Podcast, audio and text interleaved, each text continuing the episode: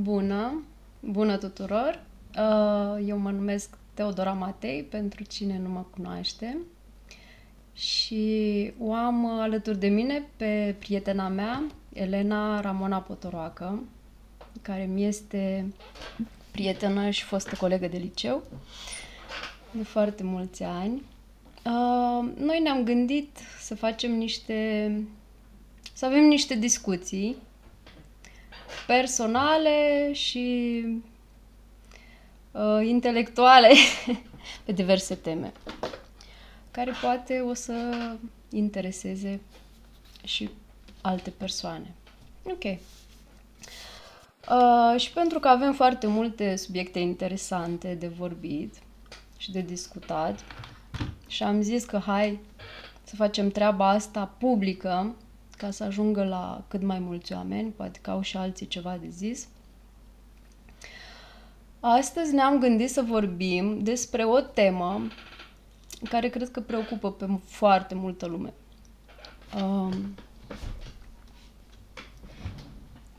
majoritatea clienților care vin uh, și pe care îi cunosc sunt preocupați de întrebarea cine sunt, ce caut aici și care e misiunea mea pe pământ.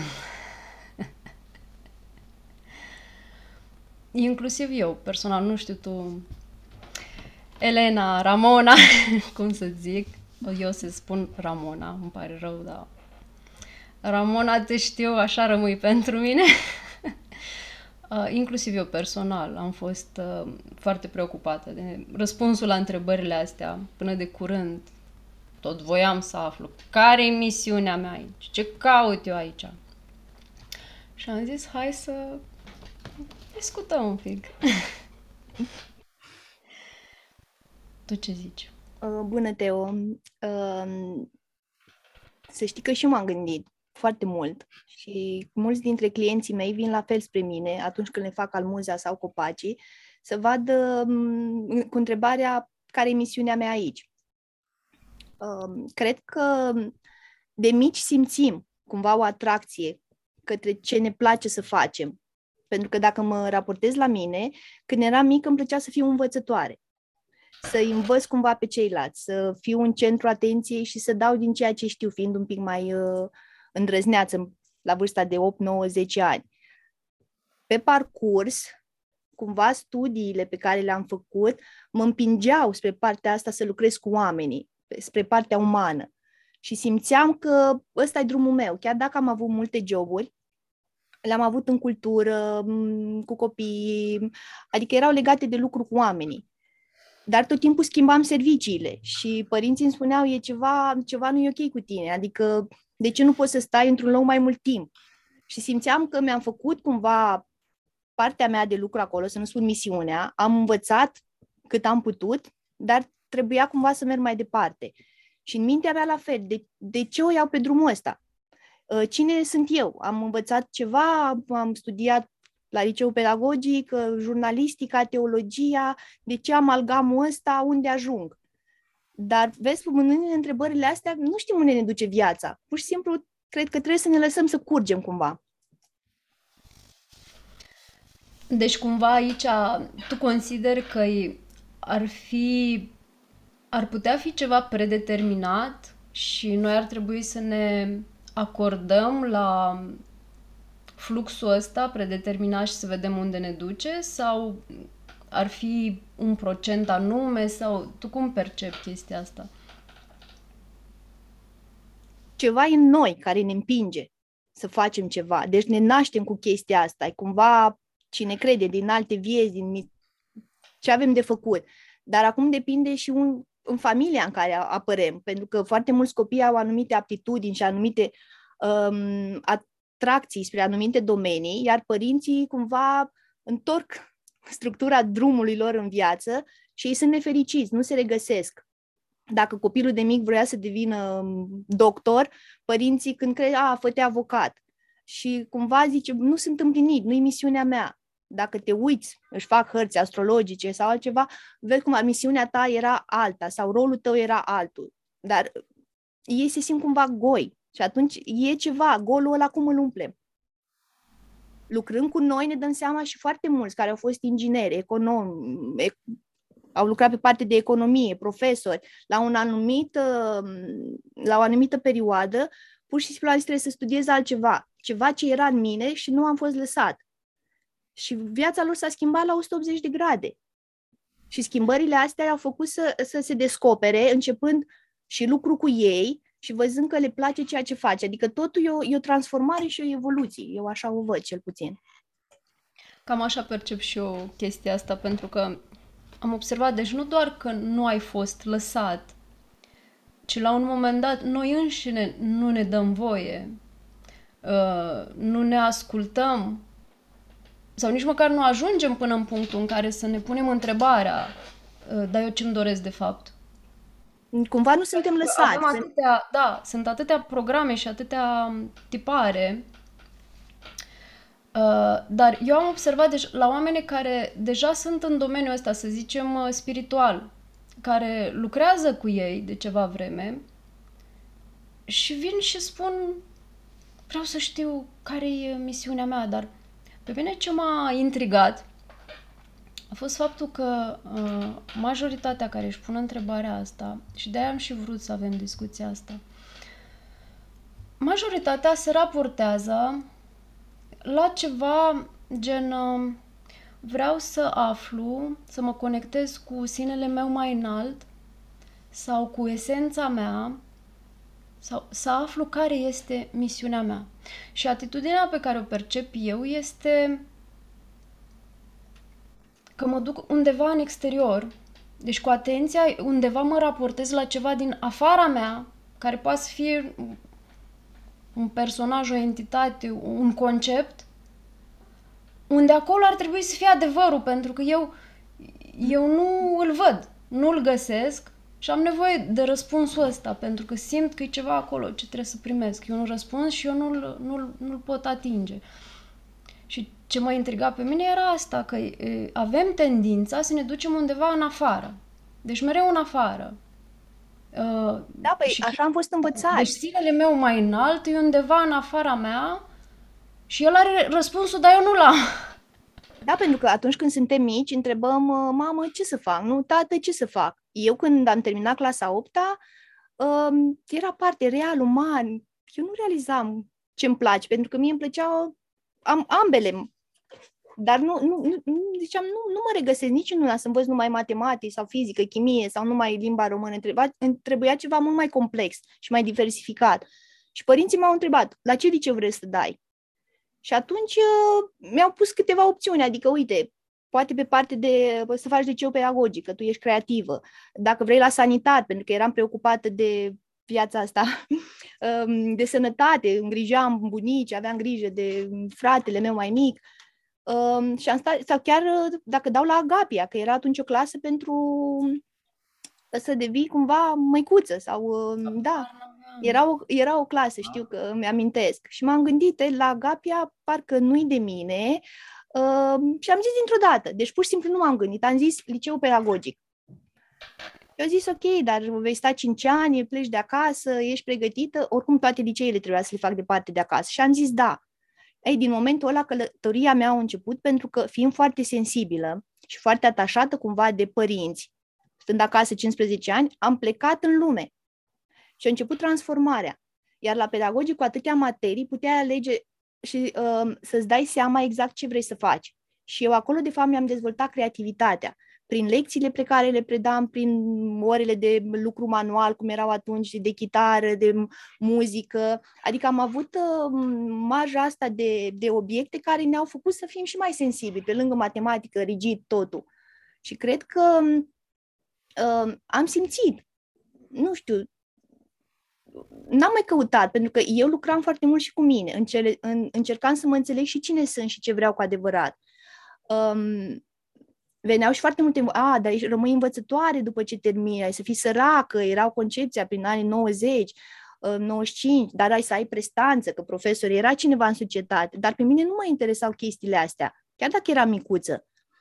Adică mă gândeam, uh, da, nu știu ce fac, învăț chestiile astea, mă ajută în viață și merg mai departe. Tocmai de asta am studiat mai multe laturi, ca să văd exact cine sunt cumva și la ce mă raportez. Dar vezi, noi, eu cel puțin am fost norocoasă, pentru că nu toată lumea are... Când am făcut jurnalistica, bine, te duci jurnalistă, ce faci, e greu să intri. Când am făcut teologia, păi ce vrei să fii profesoară de română, iarăși ai să fii săracă sau de religie. Uh, am deci zis, orice ai vrea să faci. Exact. Dar eu am zis, nu studiez teologia să câștig bani, studiez teologia să înțeleg partea spirituală, partea de dogme, de tradiții, adică să nu fie acolo în capul meu un milkshake și să nu înțeleg nimic. Vreau să aplic stările mele, pentru că eu trăiam cumva, emo- eram o emoție și nimeni nu înțelegea de ce sunt așa sensibilă. Și atunci am zis, hai să văd care e raportul meu cu Dumnezeu. Uh, cine-i Dumnezeu? Unde-i Dumnezeu? Uh, încercam să mă înțeleg, dar lumea din exterior încerca cumva să Uh, păi da, dar ce faci? Practic, adică să mă aducă cu picioarele pe pământ. Dar nu mă puteau aduce cu picioarele pe pământ atâta timp cât eu nu știam ce vreau de pe pământul ăsta. Înțelegi ce zic, nu? Exact. și atunci eu am mers pe drumul ăsta. Mă formez așa și unde mă duce cumva viața, asta e. N-am avut salarii foarte mari și tu știi asta foarte bine, dar uh, m-au făcut să mă descoper. Și am ajuns la vârsta mea acum să-mi dau seama că misiunea mea e să lucrez cu oamenii și am acumulat foarte multă experiență. Și ăsta e câștigul cel mai mare, adică chiar mă simt super bogată. Da, Plus deci oamenii pe care îi întâlnim. Da. Cumva ai mers pe... Ai făcut ce ai simțit. Deci da. cumva ai făcut ce ți-ai dorit. Ai, ți-ai, ai avut chemările alea interioare și ți le-ai urmat. Da, uite, și cu toate că, cu toate că am avut uh, uh, am avut niște obstacole. Pentru că atunci când am intrat la jurnalistică, nu aveam, uh, am intrat la cu taxă, era greu în anul 2000, uh, tatăl meu nu mai avea serviciu, cum plătim taxa? Pur și simplu am fost ajutat, trebuia să merg acolo. Intrasem la ingineria mediului în 2000, nu știu dacă tu știi, nu, uh, nu da, la fără taxă și am închis ochii și am zis, dar eu nu mă văd ingineră. Wow, nici eu nu te văd ingineră. Tata au zis, da, uite că vor fi proiecte, profesorii de acolo, în Franța, ai să fii, dar nu mă vedeam eu ingineră. Și am zis, nu, nu știu cum fac, dar voi ajunge la jurnalistică. Și a apărut omul potrivit, unchiul meu m-a ajutat, mi-a dat startul și datorită lui cumva am pornit pe drumul ăsta. Și bunica am înțeles și a zis, nu, fata trebuie să meargă, dacă ea simte așa, trebuie să meargă pe drumul ăsta. Și vezi că dacă altcineva încearcă cumva să schimbe ruta, când ești acolo și simți în interiorul tău ceva se întâmplă, dar trebuie să crezi în chestia asta. Și eu plângeam în fiecare noapte că vreau să merg la jurnalistică, chiar dacă e cu bani, simțeam că locul meu e acolo. În primul rând am plecat la Sibiu, un oraș nou pentru mine, o civilizație nouă, cum o vedeam eu, față de Moldova. Adică era cu totul o altă lume. Și 12 ani în Sibiu m-am transformat radical. Deci vezi că fiecare om, fiecare... Exact, Bacău, Sibiu și pe urmă traseul a urmat, știi foarte bine. De asta zic că e foarte important momentul ăla, da, vreau să fac chestia asta, cu cât ești mai spontan și nu te gândești foarte mult, eu fiind și mult în, în inimă, cumva, în emoții, când am început să stau foarte mult mental, lucrurile nu mi-au mai ieșit. Și asta s-a văzut și în, în fizic, fiind un rău, pur și simplu rău, fără nicio cauză medicală. Aici, totuși, să fim atenți, să nu confundăm spontaneitatea și intuiția cu impulsivitatea, pentru că uneori uh, avem nevoie de măcar câteva minute să reflectăm. Eu cel puțin, eu m-am confruntat cu chestia asta. Uh, fiind la bază o personalitate foarte impulsivă, uh, la început îmi venea foarte greu să-mi dau seama de diferența între impuls și intuiție. Pentru că ți se spune, ia-te după prima chestie care îți vine. La mine nu era așa. La mine, de obicei, prima chestie care îmi venea să o fac era greșită. Și a doua era corectă. Pentru că premiza de unde porneam nu era ok. Adică eu nu eram reglată, ca să zic așa. Și la fel, eram foarte mentală și nu ajungeam nicăieri dacă mă duceam pe calea mentală și ne fiind conectată cu să mă ascult, să văd ce-mi doresc cu adevărat, vocile celorlalți fiind mult mai puternice decât vocea mea și inclusiv vocile mele din cap, în care făceau liste cu pro și contra, interminabile și n-ajungeam nicăieri. Și mi-a venit foarte greu. Dar, într-adevăr, cum spui tu, uh, era acolo un fir călăuzitor, adică nu mi-era foarte clar ce vreau să fac, dar știam foarte bine ce nu vreau să fac și ce nu-mi place. Și la fel cum ai povestit tu, când eu am ajuns la liceu pedagogic, tot așa, pentru mine a fost ca o gură de aer proaspăt, pentru că nu-mi plăcea matematica, nu-mi plăceau chestiile astea reale. Uh, și aș, aveam opțiunea fie pe uman, fie pe real și apoi a venit mai mea cu ideea că pedagogicul, cu ea fiind educatoare, să am o pâine albă. Nu? și mi-a surâs foarte mult ideea, pentru că la fel, formarea mea fiind așa mai pe artistic, pe desen, muzică, literatură, îmi plăcea foarte mult să citesc. Am zis, bun, acolo nu se face matematică chiar de aia, așa. Oricum, ai fost de... în toate materiile, așa că nu fi modest. și la fel, și eu am plecat la 14 ani de acasă și mi-a prins foarte bine. Iar faptul că mă, pe mine m-a atras foarte mult uh, psihologia în liceu. Și, în general, m- m-a atras domeniul ăsta și ca să observ oamenii, ca să învăț și ca să mă cunosc pe mine. În general, cam tot ce am, uh, tot ce știu și tot ce am făcut, am făcut-o ca să mă înțeleg pe mine, ca să înțeleg de ce sufăr când sufăr și ce pot să fac ca să-mi fie mai bine, să am o viață mai ușoară. Și după aceea au venit uh, partea a doua cu dorința de a îi ajuta și pe ceilalți. Și aici din nou ne întoarcem la ideea de misiune personală, pentru că foarte mulți avem în noi, mai ales care suntem mai empați și mai empatici, avem în noi drive-ul ăsta, avem uh, chemarea asta, să-i, să ajutăm pe ceilalți, pentru că uh, simțind ceea ce simt ceilalți, uh, e foarte greu să accepti și să lași pe cineva de lângă tine să sufere, pentru că suferi și tu. Și atunci vrei să faci ceva să-i fie mai bine, să, să nu suferi nimeni, dacă s-ar putea să nu suferi nimeni. și atunci ar fi totul perfect. Da, dar vezi că noi da, cumva am învățat chestia asta la liceu. Trăind în colectivitate, într-un cămin, ne ajutam cumva una pe alta, nu aveam și modele, cum să fim, cum să nu fim, ne uitam la colegile noastre, uh, adică și observam, la fel ca tine, uh, hai să văd ce vreau, sunt eu ca ele, uh, merg cumva așa, eu n-am avut modele în viață, adică n-am fost fana unui cântăreț, a unui actor, îmi plăceau și luam calitățile, îmi plăceau, a, uite ce bine joacă sau uite cum se îmbracă femeia respectivă sau colega respectivă, dar nu încercam să copiez pe nimeni. Și faptul că noi am avut privilegiu să stăm într-un internat, într-un cămin, și să ieșim în discoteci cum erau atunci. Nu-mi plăcea să ies, dar mergeam la fel Creu. cum ai zis. Îmi plăcea să, să observ oamenii. Și asta a fost cea mai mare lecție de psihologie pentru noi. Plecatul de acasă a fost primul pas și pe urmă contactul cu alți oameni din diferite medii, plus copiii, pentru că noi le furnizam anumite informații și ne uitam în ochii, în ochii lor și ne dădeam seama dacă înțeleg sau nu înțeleg. Noi empatici, că restul predau ca roboței, că și predatul ăsta e un dar. Nu poți să fii profesor peste noapte, adică, gata, vreau să fiu profesor, mă duc, învăț, mă duc în fața copiilor. Nu, trebuie să ai acel ceva, să simți copilul. Și noi l-am avut.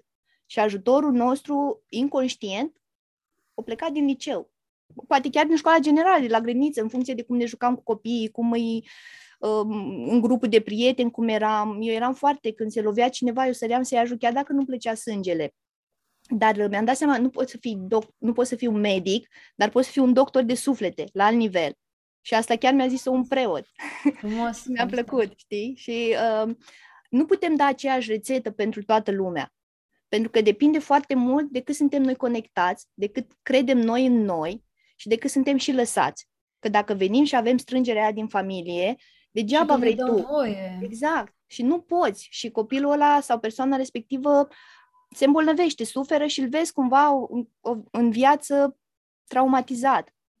Ă, dacă el realizează și conștientizează la o anumită vârstă, da, vreau să ies din colivia asta în care m-au ținut părinții, societatea, da, își poate afla misiunea chiar la 20, 30, 40, 50, 60 de ani, nu contează vârsta. Pentru că tu știi în interior că vrei să faci lucrul ăla și la un moment dat îl vei face dacă lupți pentru el și dacă în, în timpul ăsta lucrezi cu tine. Cel puțin așa văd eu, atât la nivel uh, nu stai numai în meditație, acum să nu înțelegem greșit, nu e un stil de viață, mănânc în, într-un fel. Procesul ăsta trebuie să înceapă la toate nivelurile. Adică de la sport, alimentație, uh, lucru cu tine și deschiderea către oameni. Nu ne retragem în munte, stăm singuri și da, poți să te duci, ne găsim în liniște, dar nu te izolezi total. Nu fugi de lume, pentru că până la urmă, dacă vrei să lucrezi cu oamenii, tot în lume trebuie să ieșim. Um, fiecare ia din ceea ce povestim noi sau din viață și aplică personalității lui. Ăsta e farmecul. Eu nu dau niciodată o rețetă, da, faceți ciorba într-un fel sau uh, faceți, uh, copilul are nevoie de asta. Da, copilul respectiv, dar dacă lucrezi deja cu două persoane, doi copii sau doi adulți, separat, pentru că suntem diferiți, nu mergem pe unicitate. Dacă ne da. vorba, toți suntem la fel. Păi dacă eu sunt unică, tu ești unică, nu mâncăm la fel, nu facem la fel și respectăm chestia asta. Dar exteriorul ne pune etichete. Aici trebuie să fac o precizare, vreau să fac o precizare. Uh, deci nu există doi oameni la fel, fiecare ființă e unică. Exact. În același timp, există situații asemănătoare. Ce am observat eu uh, personal, deci la toate evenimentele prin care am trecut, ce mi s-a întâmplat, uh, și felul în care am, am învățat să ies prin ele, metodele pe care le-am folosit ca să mă ajute, ulterior au apărut în viața mea oameni care îmi povesteau despre niște probleme sau despre niște situații extraordinar de asemănătoare. Și cumva mi-am dat seama că nimic nu e întâmplător. Întotdeauna atragem sau apar în viața noastră oameni cam pe aceeași frecvență și cel puțin la mine am observat, veneau oameni care treceau acum în prezent, să zicem, prin ceea ce eu am trecut în urmă cu un an sau doi sau câteva luni. Și în momentul în care ei veneau la mine și îmi puneau întrebări sau îmi cereau un sfat, o ghidare, eu nu le ziceam faia, faia. Îi spuneam, băi, nu știu exact ce ar putea să-ți folosească, dar pot să zic ce am făcut eu. Din experiența ta. Ce mi-a folosit mie ce mi-a fost mie de folos. Și tu ia de aici, dacă consider că o să te ajute, și de cele mai multe ori uh, a ajutat și funcționa, pentru că e... Deci la fel zic, nimic nu e întâmplător și poate că tocmai faptul că am, am trecut prin atât de multe și am avut tot felul de provocări și tot felul de întâmplări care nu, nu au fost, uh, unele au fost foarte dureroase și am avut niște lecții care m-au învățat. m-au învățat uh, lucruri, dar uh, m-au învățat în timp ce am pierdut, în timp ce am suferit, adică la modul destul de dureros așa. Dar consider că am meritat pentru că altfel nu aș fi putut acum să, să ofer atâtea informații și mai mult decât informația, nu cred că aș fi putut să am uh, înțelegerea respectivă. Pentru că consider că nu poți să înțelegi pe deplin, deci să ai compasiune și să înțelegi o persoană prin ce trece decât dacă ai experimentat și tu lucrurile respective sau ceva asemănător. Altfel, înțelegi doar la un nivel uh, superficial, la un nivel intelectual, mental, dar cam atât. Iar oamenii au nevoie, dincolo de, în primul rând, să fie ascultați, dar au nevoie să fie înțeleși și să, și să simtă că cineva acolo înțelege prin ce trec ei. Păi tocmai experiențele asemănătoare, asta ne, ne și unește o persoană care vine spre noi. De exemplu, la ceea ce fac eu acum, văd exact, ex, cum ai zis și tu, persoanele au trecut prin aceleași stări. Eu ziceam, mă regăsesc în tine, mă regăsesc da. în tine, în anumit punct. Și atunci, vorbind din experiență, omul simte emoția și crede și vibrează și el cu tine. Dacă aș pune cărțile de psihologie, toate ce am învățat de teologie în față și aș spune, da, fă așa, aș simți că suntem cumva falși și n-ar învăța nimic. Uite, un copil, când lucrezi cu el, te transpui în lumea lui și el te înțelege îți amintești de copilărie și tu îi povestești din copilăria ta. Păi eu am avut o copilărie liberă. Păi eu nu mă simt liber acum. Dar ce înseamnă libertate? Și tu îi explici și îl înveți pe el să fie liber cu el. Chiar dacă contextul social sau uh, sistemul de învățământ cumva îi îngrădește, îl înveți în interior să fie liber și el înțelege. Și exact cum ai zis, soluțiile și oamenii care au trecut prin viață, prin experiențe și prin situații dificile, de la ei am, avem de învățat cel mai mult cumva în familie și când suntem mici, vedem tot un roz. Viața e frumoasă, vai de mine, râdem toată ziua. Uh, asta. Eu așa o vedeam, adică eram genul, da, eu nu. la bunici, eu mă jucam toată ziua, mâncam, stăteam vacanțe trei luni la țară, dimineața făceam ce vroiam, deci aveam o libertate și plecând la liceu, au, trebuie să mă trezesc dimineața, să res... tatăl meu atât mi-a zis, pleci la liceu, ești fată, ești responsabil din momentul ăsta pe viața ta și pe toate acțiunile tale. Dacă ai greșit, fii responsabilă și asumă tot ceea ce faci. Deci am primit o libertate responsabilă. Mare lucru. Am, am fost întotdeauna sinceră cu ei, le-am spus unde merg, ce fac și au prins încredere în mine. Și atunci m-am simțit foarte liberă. Vorbind de libertatea asta, mulți oameni nu înțeleg cumva, dar încearcă să-și o facă, dacă nu la exterior, cumva în interior. Și de asta îmi place cu copilul când lucrez, și mai ales copiii români, au libertatea aia cumva în ei. În curtea școlii când te uiți, cei mai neliniștiți, cei mai jucăuși sunt ai noștri. Pentru că ei știu cum se jucau la țară, la bunici, și simt libertatea aia. Aici vin în parc, se joacă în parc, merg acasă. Dar când mergi la țară și alergi liber și bucuria aia, Miselena, am alergat printre păsări, printre, știi, în fermă sau pe dealuri, ce frumos a fost și plâng după libertatea aia, dar ei o înțeleg și mă înțeleg și pe mine.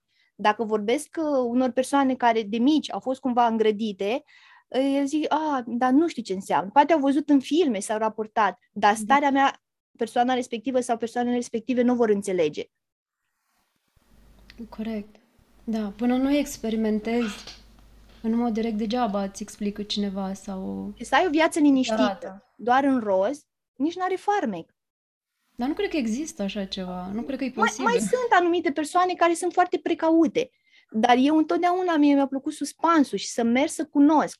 Chiar dacă eram timidă, aveam și eu fricile mele, ceva zicea, nu, trebuie să mergi. Am plecat singură de acasă, uh, știi viața mea. Și aveam frică, așa, un ghem la stomac, dar am zis, nu, trebuie, da. de acolo învăț ceva, de acolo învăț ceva. Și mergeam și, și ai mei spuneau, da, ai grijă, dar ce faci? Zic, nu știu, învăț ceva. Și întâlneam oamenii potriviți care îmi dădeau lucrul cel mai important, încrederea în mine. Și atunci eu zic, dar sunt la început în domeniul ăsta, nu, ba da, uite, poți, poți să faci asta. Și cumva mă împingeau să merg mai da. departe. Alții spuneau, nu-i da, bine. Cumva te împingeau în direcția ta. Exact. Că mai sunt unii care te împing în direcția în care cred ei, exact. dar nu e pe direcția ta. Și atunci un om pe care, o persoană pe care ai văzut-o 5 minute, 3 minute sau ți-a zis fă chestia asta, ți-o schimba viața. Când am venit în Anglia, știi unde am lucrat prima dată. Eram în parc după câteva luni și a venit la mine un englez.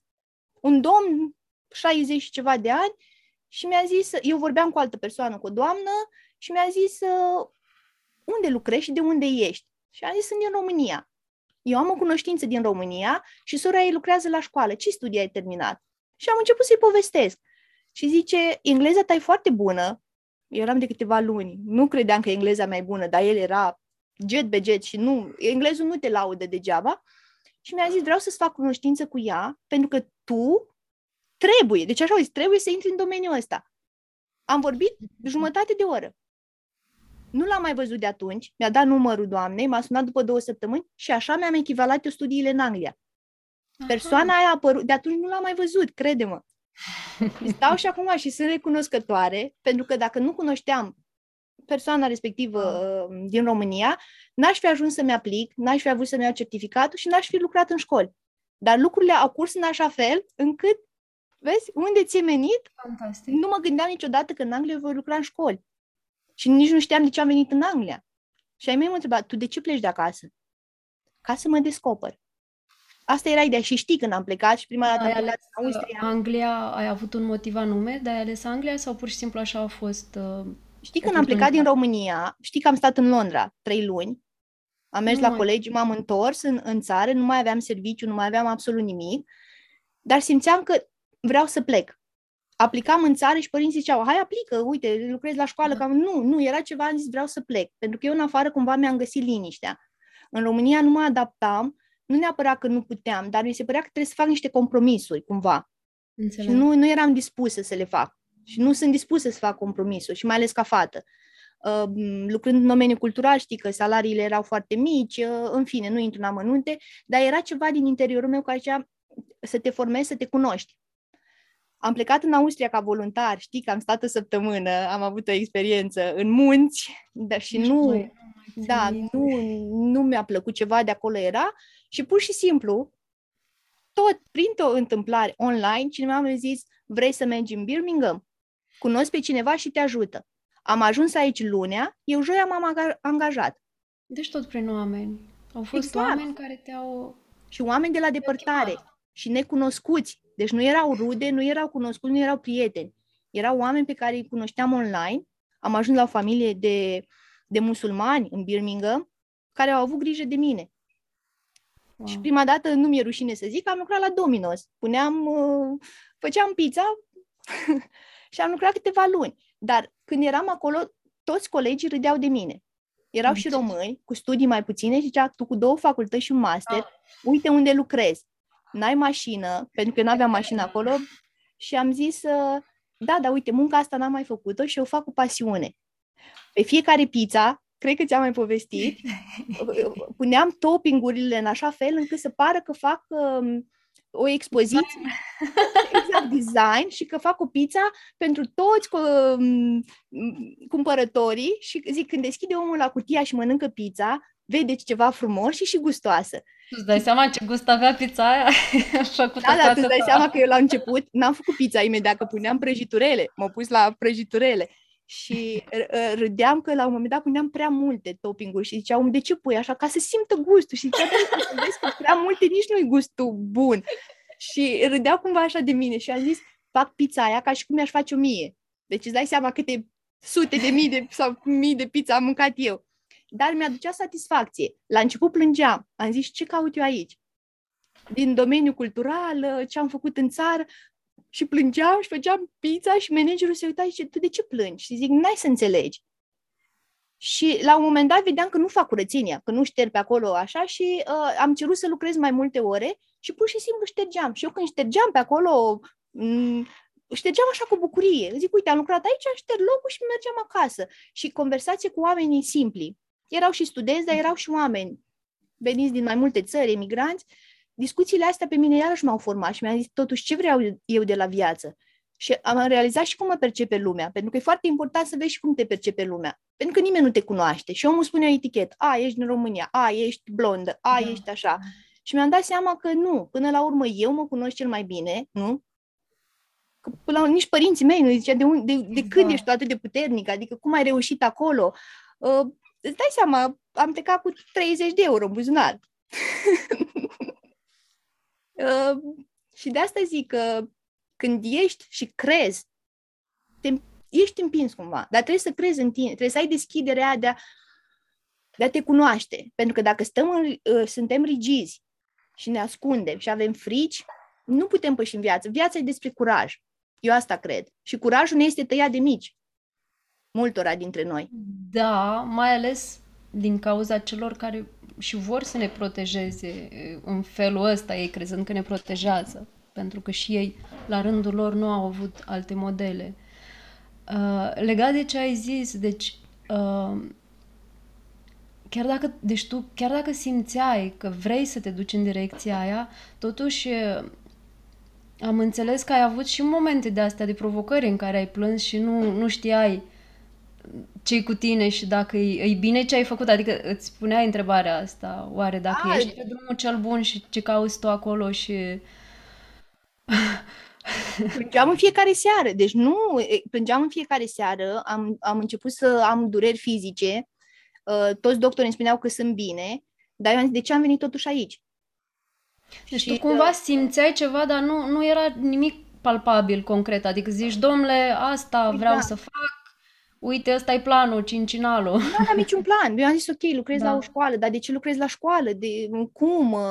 Nu înțelegeam sistemul, nu mă înțelegeam pe mine. Am ajuns în situația asta. Deci începuse așa bumurile. Pur și simplu primeam pumni. Dar eu nu mi-ascultam intuiția și nu mi-ascultam um, vocea aia interioară. Și atunci au apărut problemele cu urechea dreaptă. Și Control... cum faci să-ți asculți intuiția? Păi uite, de exemplu, primeam cumva, ești ok aici, n-ai salariu foarte mare, faci lucrul ăsta la Domino's, ai început în școală, cum ai început, dar ești bine, ai cerut formare, formarea cere timp. dar eu. Eu vreau acum să se întâmple, eu vreau chestiile astea acum, știi? Uh, eu sunt aici singur, dar pe mine cine mă ajută? Și așa am dat drumul unor frici și mă gândeam cât, câte sunt ale mele sau câte le-am preluat de la părinți. Corect. Mă, mă zic, da bine, aici sunt singură, cine mă ajută? Cine mă... Dar în viața mea, pe unde am fost, cine m-a ajutat? Câte o persoană apărută, nu din senin. Dar îmi pierdusem cumva încrederea în mine. Și de asta am început să am probleme cu spatele. Și cineva mi-a zis, ai început să te devalorizezi, conform noii medicini germanice. Și când am conștientizat, dar eu de ce am intrat în panică asta? Pentru că am început să fiu mai mult mentală. Toată lumea zicea, exact. a, dar tu ai venit în Anglia, câți bani ai? Și te întrebau de salarii și eu vorbeam nu de bani, eu mă ziceam, eu vreau să mă regăsesc, eu vreau să, mă, să văd ce pot, să devin din ce în ce mai puternic. Eu vorbeam cumva la alt nivel. Și doi ani am și refuzat să merg în țară. Doi ani nu am putut merge și părinții, dar de ce nu vii acasă? Nu puteam să merg, pentru că ziceam, ce le spune la oamenii ăia, că ce fac în Anglia? Nu aveai uh, ce să le spui cu toate că la un moment dat aveam două joburi în școală, am lucrat și ca profesoară de limba română și eram și asistentă pentru guvernul englez, dar uh, nu eram eu bine cu mine, cumva. Începuse să am atacuri de panică în autobuz, cu toate că eu n-am avut atacuri de panică niciodată în România. Dar erau, prin atacurile alea de panică, de fapt, eliberam niște frici. Da. Da. Frica că nu pot, frica că... Uh, și neîncrederea asta în viitor, că mă gândeam, dar ce fac? Dar dacă? Dar știi, erau multe DC-uri, DC-uri și cu cât stătea mai mult în minte, cu atât corpul, la un moment dat, și cred că știi, Ce eu da. nu m-am putut ridica din pat, am, mi-a paralizat corpul. Și toate analizele erau bune, dar am paralizat pentru o zi, o noapte, o oră, două, aveam căderile astea pentru foarte puțin, pentru că conștientizam, dar iar, iar cădeam. Somatizai, da, astea exact. somatizări. Dar le-am înțeles greu pentru că refuzam. Am zis, nu, că nu, nu cumva mă opuneam. mental, foarte, da. Da, normal. și mă opuneam pentru că eu aplicam aici la muzeu, eu vreau să lucrez la muzeu, în lumea culturală, deci mă opuneam așa și ceva zicea, nu, nu, nu, deci nu. cumva nu. erai fixată pe direcție. Da, vreau să lucrez în domeniul cultural și mi-a plăcut munca de la muzeu și cumva am zis că fac chestia asta. Și ceva mă împingea. Încă o dată, acum vreo trei ani am vrut să-mi schimb cariera, să devin ITistă. Și știi, am învățat, am învățat foarte repede. Dar când mă puneam în fața calculatorului, prima reacție era senzația de vomă. Învățam, le prindeam foarte repede, am zis, da, pot să învăț, dar nu-i de mine. Și Cred că ai daruri mult mai mari de oferit în, altă, în exact. alt domeniu decât în IT.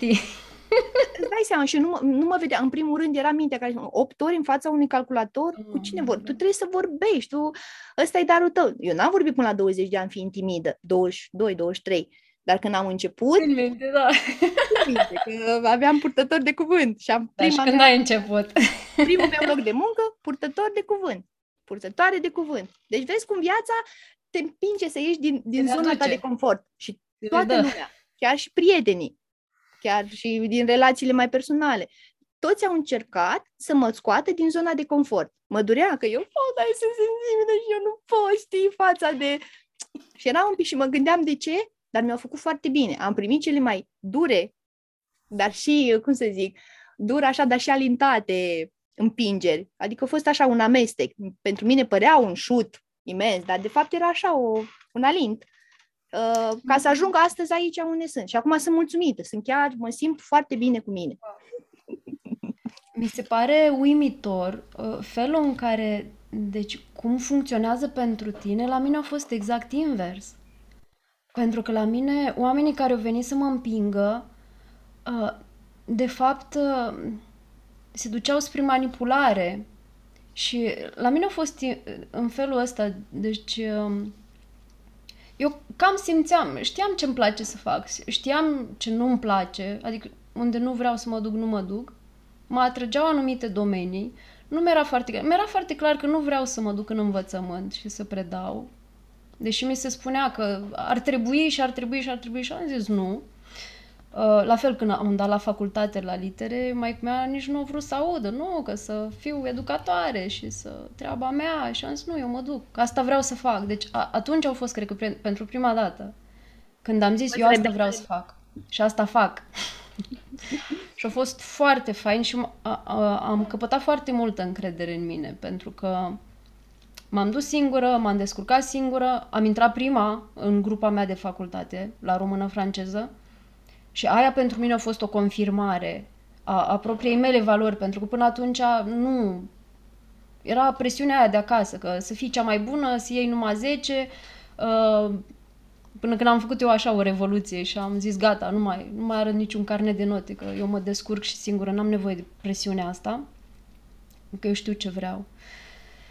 Și de ce am pornit pe direcția asta pe facultate? Că îmi plăcea să citesc, de-aia m-am dus la facultatea de literă. Am zis, aici ai de mine. mă duc unde fac ceva ce îmi place.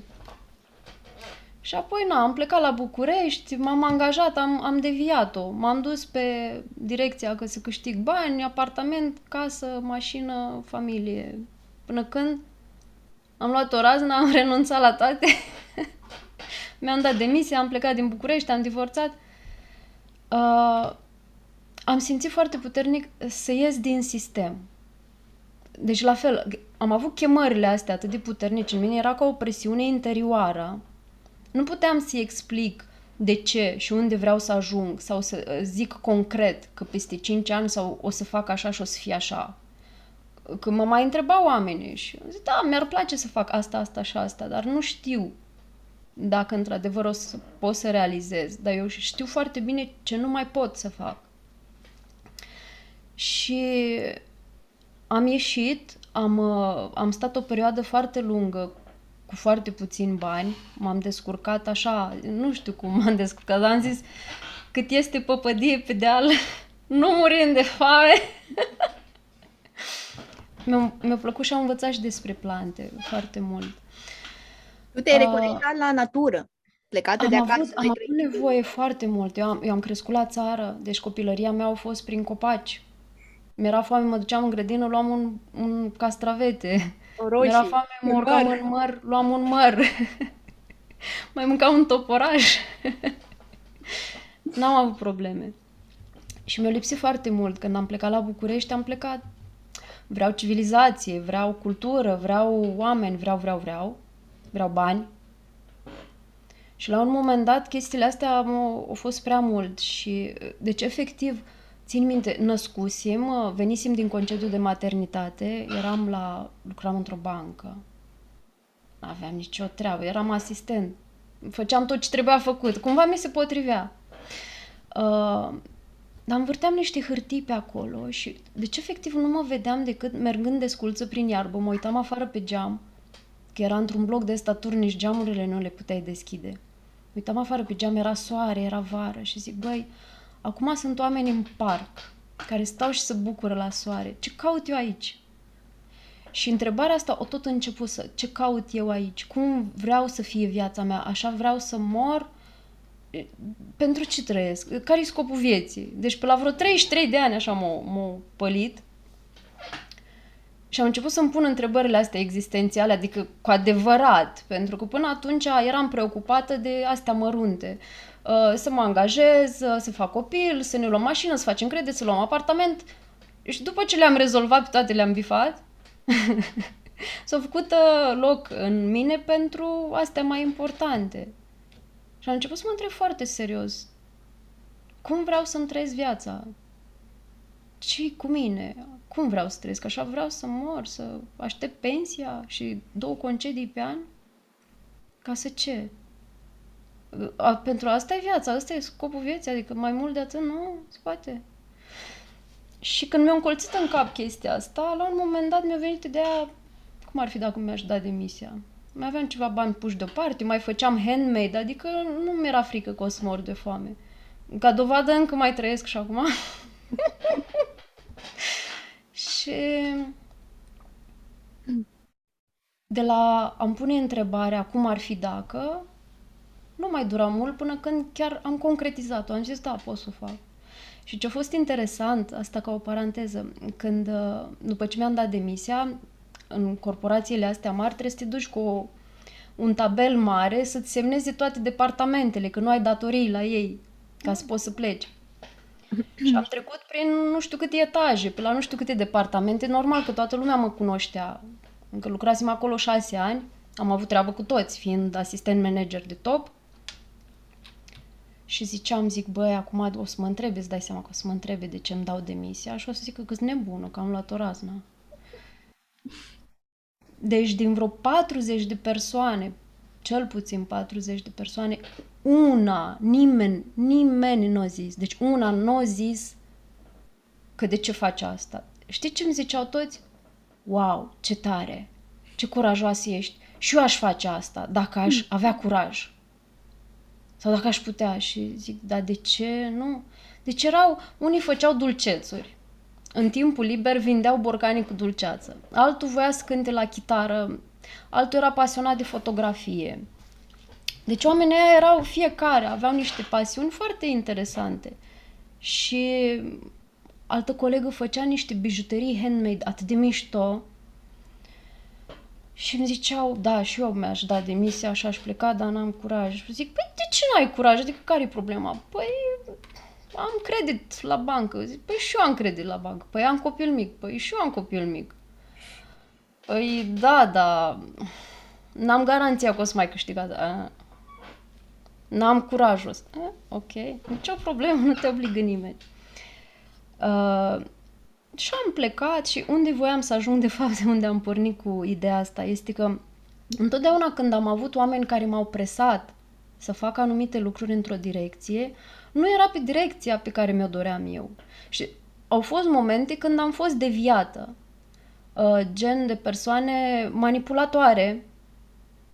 Am, am, tu știi povestea, am fost și într-o, vreo doi ani într-o încercare de comunitate de asta mm, spirituală, care până la urmă era ceva gen afară vopsi gardul, înăuntru leopardu, că pe Facebook și aparent tot era numai lumină și iubire, lumină și iubire.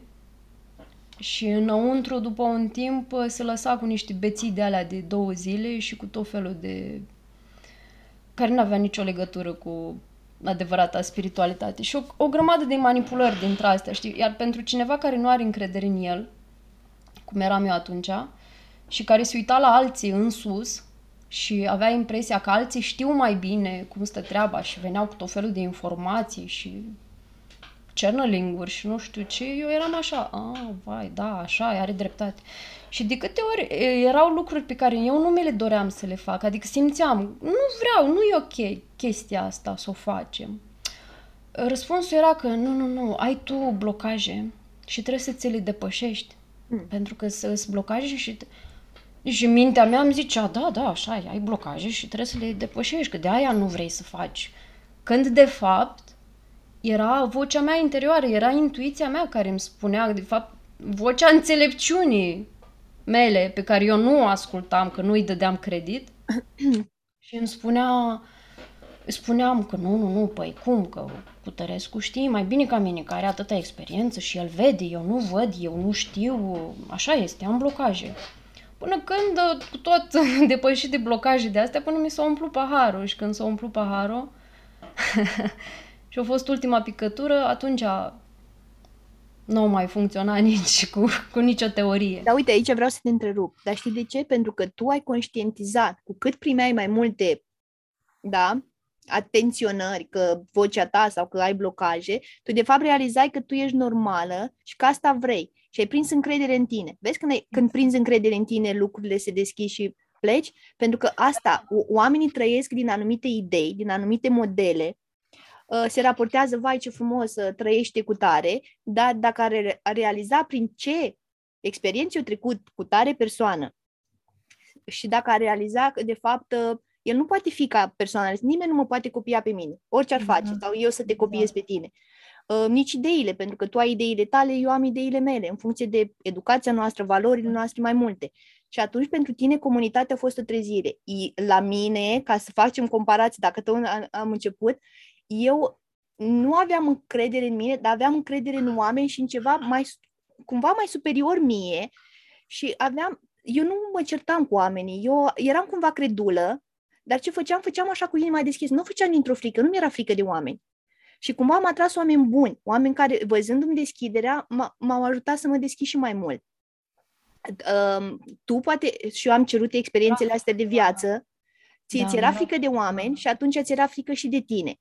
Eu plecând cu, de acasă eram tot timpul, știi tu cum ai, era. Ai, ai cu totul alt background, adică exact. noi, noi suntem din niște background-uri total diferite, ca mediu din care am pornit. Da, dar și ca, vezi, ca, ca structură, pentru că eu când eram mic am avut Asta. foarte multă încredere în oameni și pe urmă uh, mă uitam și nu înțelegeam de ce oamenii sunt răi. Deci pentru mine, când eram mică, tot timpul și în comunități nu mă vedeam acolo, pentru că tot timpul, uite, într-o clasă și învățătoare, oricât ar fi ea de bună, dacă nu te înțelege că tu ești diferită, te pu- nu, trebuie să faci asta. De exemplu, pe mine mă puneau să dansez. Doamne, mie nu-mi place să dansez. Bine, nu faci dansuri moderne, dar faci dansuri de societate. Mi-a dat cel mai bun partener ca să am încredere, văzându-mă timidă. Deci, iarăși m-a ajutat învățătoare la momentul potrivit. Când am trecut la profesor la liceu, nu mai aveau uh, grija asta. Venea o oră, își predau și cumva pentru mine a fost o lecție. Știi că tatăl meu fiind primar, uh, luam cumva bobârnacele funcției lui, le lua da. primeam eu. Și atunci da, am da. învățat, asta a fost cea mai mare lecție, niciodată să nu gândesc despre o persoană dintr-o familie în comparație cu altcineva care, nu știu, are o funcție sau e într-un anumit fel. Și atunci m-am învățat să fiu tolerantă și să iau oamenii cum sunt. Și știi că tu erai din comuna în care tata era și la, la liceu recunosc, nu știu dacă ți-am spus, când am nimerit în aceeași cameră, în, în anul 3 eram, cred, da. uh, am zis, wow, ea de unde e tata primar, mă spionează. e ceva de gen, adică uh, zic că da, eu nu sunt nici prima din clase, bine, nu eram nici ultima. Ai mei au zis, nu te stresa de note, bucură-te de viața asta, că nu se mai întoarce. Să, să, să mai fiu rar așa, părinți. Să fiu acum onestă, pentru mine anii de liceu au fost mai frumoși decât anii de facultate. La pentru mine... că au fost cinci ani în care eu m-am bucurat, mergeam acasă săptămânal, aveam susținerea părinților, eram așa liberă. Facultatea n-am mai găsit oamenii aia cumva. Adică au fost și acolo frumos, dar nu știu, în liceu a început transformarea mea. Uh, îți amintești că eu în fiecare weekend acasă mergeam la doctor, că eram ipohondră și că mi-era... Da. da.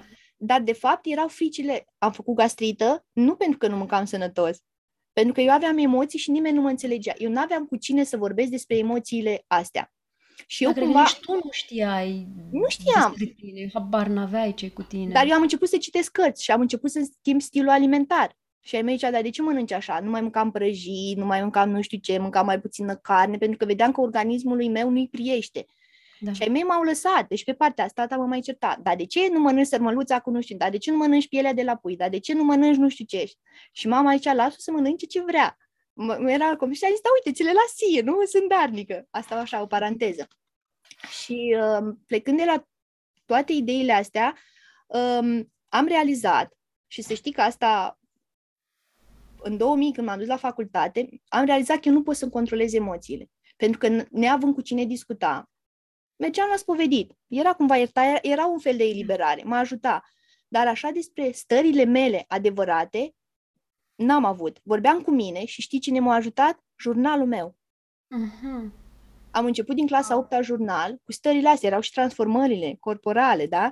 Și uh-huh. uh, n-am avut cu mama discuții deschise. Adică, las că le înveți, așa vine mama fiind mai opusul meu, mai plină de viață, așa, eu mi-era rușine și să merg dreaptă, știi că, da, și să merg nu știu cum, era rușine de tot, rușinea asta, dar rușinea nu mi-a fost dată neapărat din familie. Asta a fost iarăși lecția mea, ca eu să am încredere în mine. Era o lipsă de încredere în mine, în corpul meu, să-mi înțeleg corpul, să-mi înțeleg toate etapele astea ale vieții. Și am, eu am luat-o ușor, așa, metodic.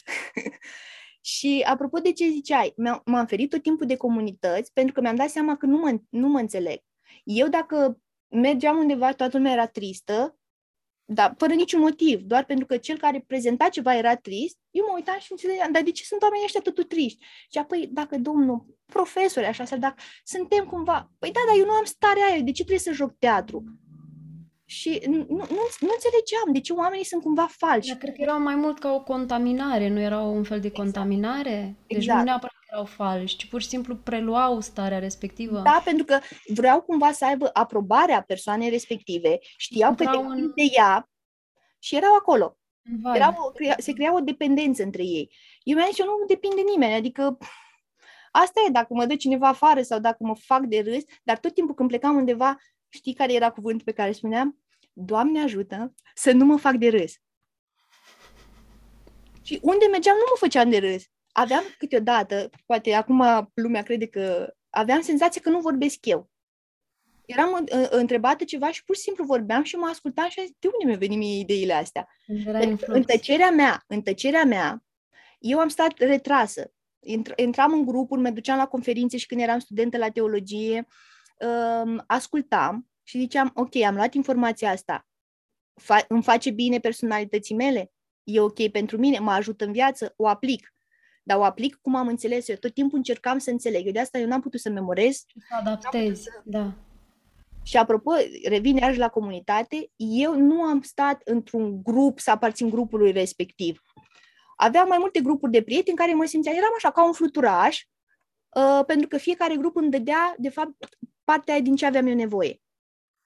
Niciun grup nu mi-a dat în, în întreg. Vezi că nici într-o relație, nici partenerul sau într-un loc de muncă nu găsești 100%.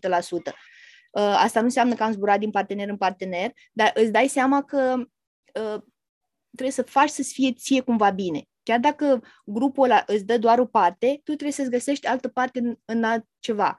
Dacă partenerul nu-ți dă partea aia, fă-o prin libertatea ta. Adică nu-l obliga pe el să-ți dea ceva ce el nu are. Pentru că el nici nu, nici nu e obligat să ți dea. Exact. Și atunci tu trebuie să faci, ai libertatea într-o relație, importantă e libertatea. Și eu am avut libertatea și în relații și atunci am, am, am învățat să, să preiau cumva din ce nu pot, de să nu dau vina, tu ești vinovat, dar tu ești vinovat, aia e vinovat. Cu toate că la început când am venit în Anglia am, criti- am criticat totul. Și în da. România criticam politicienii, toate... Da? Da, și când am venit în Anglia, ce cu sistemul ăsta, nu-mi plac oameni și vremea și vremea și era așa și am fost învățată, ok, dar nu mai critica, vezi lucruri, ok, toată ziua au plouat, vezi lucruri era bun, da, uite, am stat în casă și m-am relaxat, nu vedeam părțile astea. Deci Pentru cumva tu te-ai reeducat pe tine? Da. Tu te Pentru da. că eu mă criticam foarte mult, dar nu ești bună. Ai observat asta. Știi. Uh, nu am încredere. Uh, și venea cineva... Eu uh, de fiecare dată puneam o dorință sau ziceam, a, vreau să merg acolo. Nu mergeam. Totul se, era invers. De ce? Pentru că cumva mă duceam tot la zona aia de confort și cumva ah. venea, nu, nu, nu, nu, ia vezi tu că poți să faci asta. Și le primeam așa frumos și aveam rezultate și mă simțeam bine. A, uite, și eu mă bucuram. Chiar dacă era așa uneș plângeam, plângea, eu prin plâns mă eliberez și știi asta, plângeam așa 5 minute și mă gândeam, Femeile ok, ce am învățat? Cum? Femeile în general, că și eu, și multe. Da, dar decât să țin în mine, ok, nu-mi place să mă cert, spunem astea, luăm la revedere, am ceva, plâng, mai scriu acum, dar și spun omului în general. Eu nu sunt o, o persoană care nu vorbește. Eu nu vreau să demonstrez celor, celorlalți nimic. Eu dacă postez ceva pe Facebook sau ies afară din casă, eu nu mă gândesc câtă lume se uită la mine. Nu mă, eu asta sunt. Și da. asta am învățat să fiu. Uh, pentru că dacă m-aș gândi să fac chestiile astea, aș fi falsă, aș pune o grămadă de machiaj, aș fi tot timpul așa, dar nu. N-ai fi tu, n-ai mai fi eu. tu. Dacă exact. Și am învățat să, să, să fiu așa în libertatea asta mea. Adică chiar dacă mergeam la jurnalistică și mergeam și la teologie, la un moment dat mă gândeam, mamă, la teologie eu trebuie să am o anumită ținută. Și fugeam de la jurnalistică cu ciorapii mei colorați, roșii, verzi, albaștri, știi? Fugeam Ține. la teologie cu fusta până la genuncă, nu cumva să atrag atenție. Batic pe cap, nu? Uh, batic nu. Uh, am fost la un moment dat uh, îndrumată să port batic, dar nu în facultate, când mergeam la mănăstiri și pur și simplu nu l-am putut purta și mi-a zis persoana respectivă, lasă-l încolo de batic, că nu mai ești tu. Știi? Am avut uh, noroc și era călugăr, uh, menționez. Am zis, nu pot, nu mă reprezintă, nu pot să-mi acopăr capul. Oricum, în, în anumite locuri îmi venea rău când aveam capul acoperit. Pentru că simțeam, da, eu am avut multe stări de leșini în cadrul bisericilor. Pentru că vedeam... Ce energie e acolo! energii, dar uh, simțeam că anumite chestii, de ce dacă toată lumea se pune jos, trebuie să mă pun jos. și asta am învățat la teologie. Liturgia e bucurie, trebuie să ne bucurăm. Veneam în Moldova, toți erau jos. Și eu mă bucuram la întâlnirea mea cu Dumnezeu, nu? Cu Universul, cu... simțeam acolo trăirea. Și lumea se uita așa. La început mi-a fost greu, dar după aia am zis, stai un pic, dar eu mă bucur, eu vin la biserică, îmi iau energia necesară, plec acasă și mă bucuram de orice, chiar dacă lumea. Și mama mea zicea, dar vezi cum mergi, dar vezi cum faci. Până la urmă Ești zis, prea veselă. Da, păi te duci la biserică, trebuie să fii posomorâtă. Și am zis, păi de ce? și erau când eram noi mici. Da, dar când eram mici, îți amintești, apropo de asta, când um, începea lumea să meargă la discotecă, așa, adolescenții, dacă mergi la discotecă, te bate Dumnezeu. Ei, eu nu mergeam la discotecă că mă bătea Dumnezeu, eu nu mergeam la discotecă că nu-mi plăcea și nu-mi plăcea fumul de Mergeam că nu mă lăsa. Eu aveam libertatea să merg, ai mei mă, înci- mă împingeau, du-te la discotecă, dar eu ziceam, "Mă, nu, pentru că nu-mi place fumul de țigare și mirosul de alcool, eram cumva... Da, Și, da. și la un moment dat, uh, când mă chemați voi,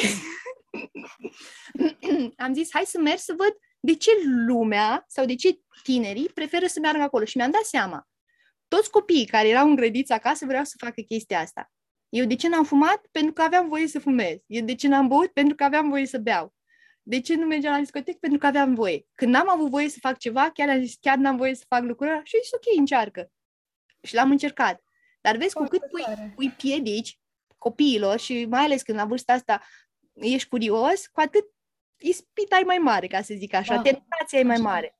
Și asta am învățat-o și la școală, când lucrez cu copilul. Îi zic, hai, fă-o tu așa, cum vrei tu, în modul ăla, și o problemă, și un exercițiu, orice. Și pe urmă îmi zice, "Mm, Miss Elena, mai îmi dai tu o soluție? Hai să gândim să mai găsim ceva. Și vezi că până la urmă, nu știu, cu misiunea asta e, e cumva Problemă importantă cu misiunea. Da, e o Ah. problemă. Misiunea noastră, cre- cea mai importantă, este să ne descoperim. Exact. Să avem curajul să trecem prin viață cu Asta. încredere, dar asta nu ne învață nimeni. Și să avem, uh, nu să fim atenți, Și- pentru că nu știi oamenii cu care intri în contact. Sunt și pozitivi și negativi și de la ei învățăm. Trebuie să ne lăsăm deschiși și să gândim ce e bine și ce îmi face bine, bine mie. Dacă tu, Teodora, faci nu știu ce gen de terapie, da, poți să mi-l faci mie, dar nu mă apuc imediat, a, învăț și eu ce face Teodora. În primul rând, pot să nu fiu bună.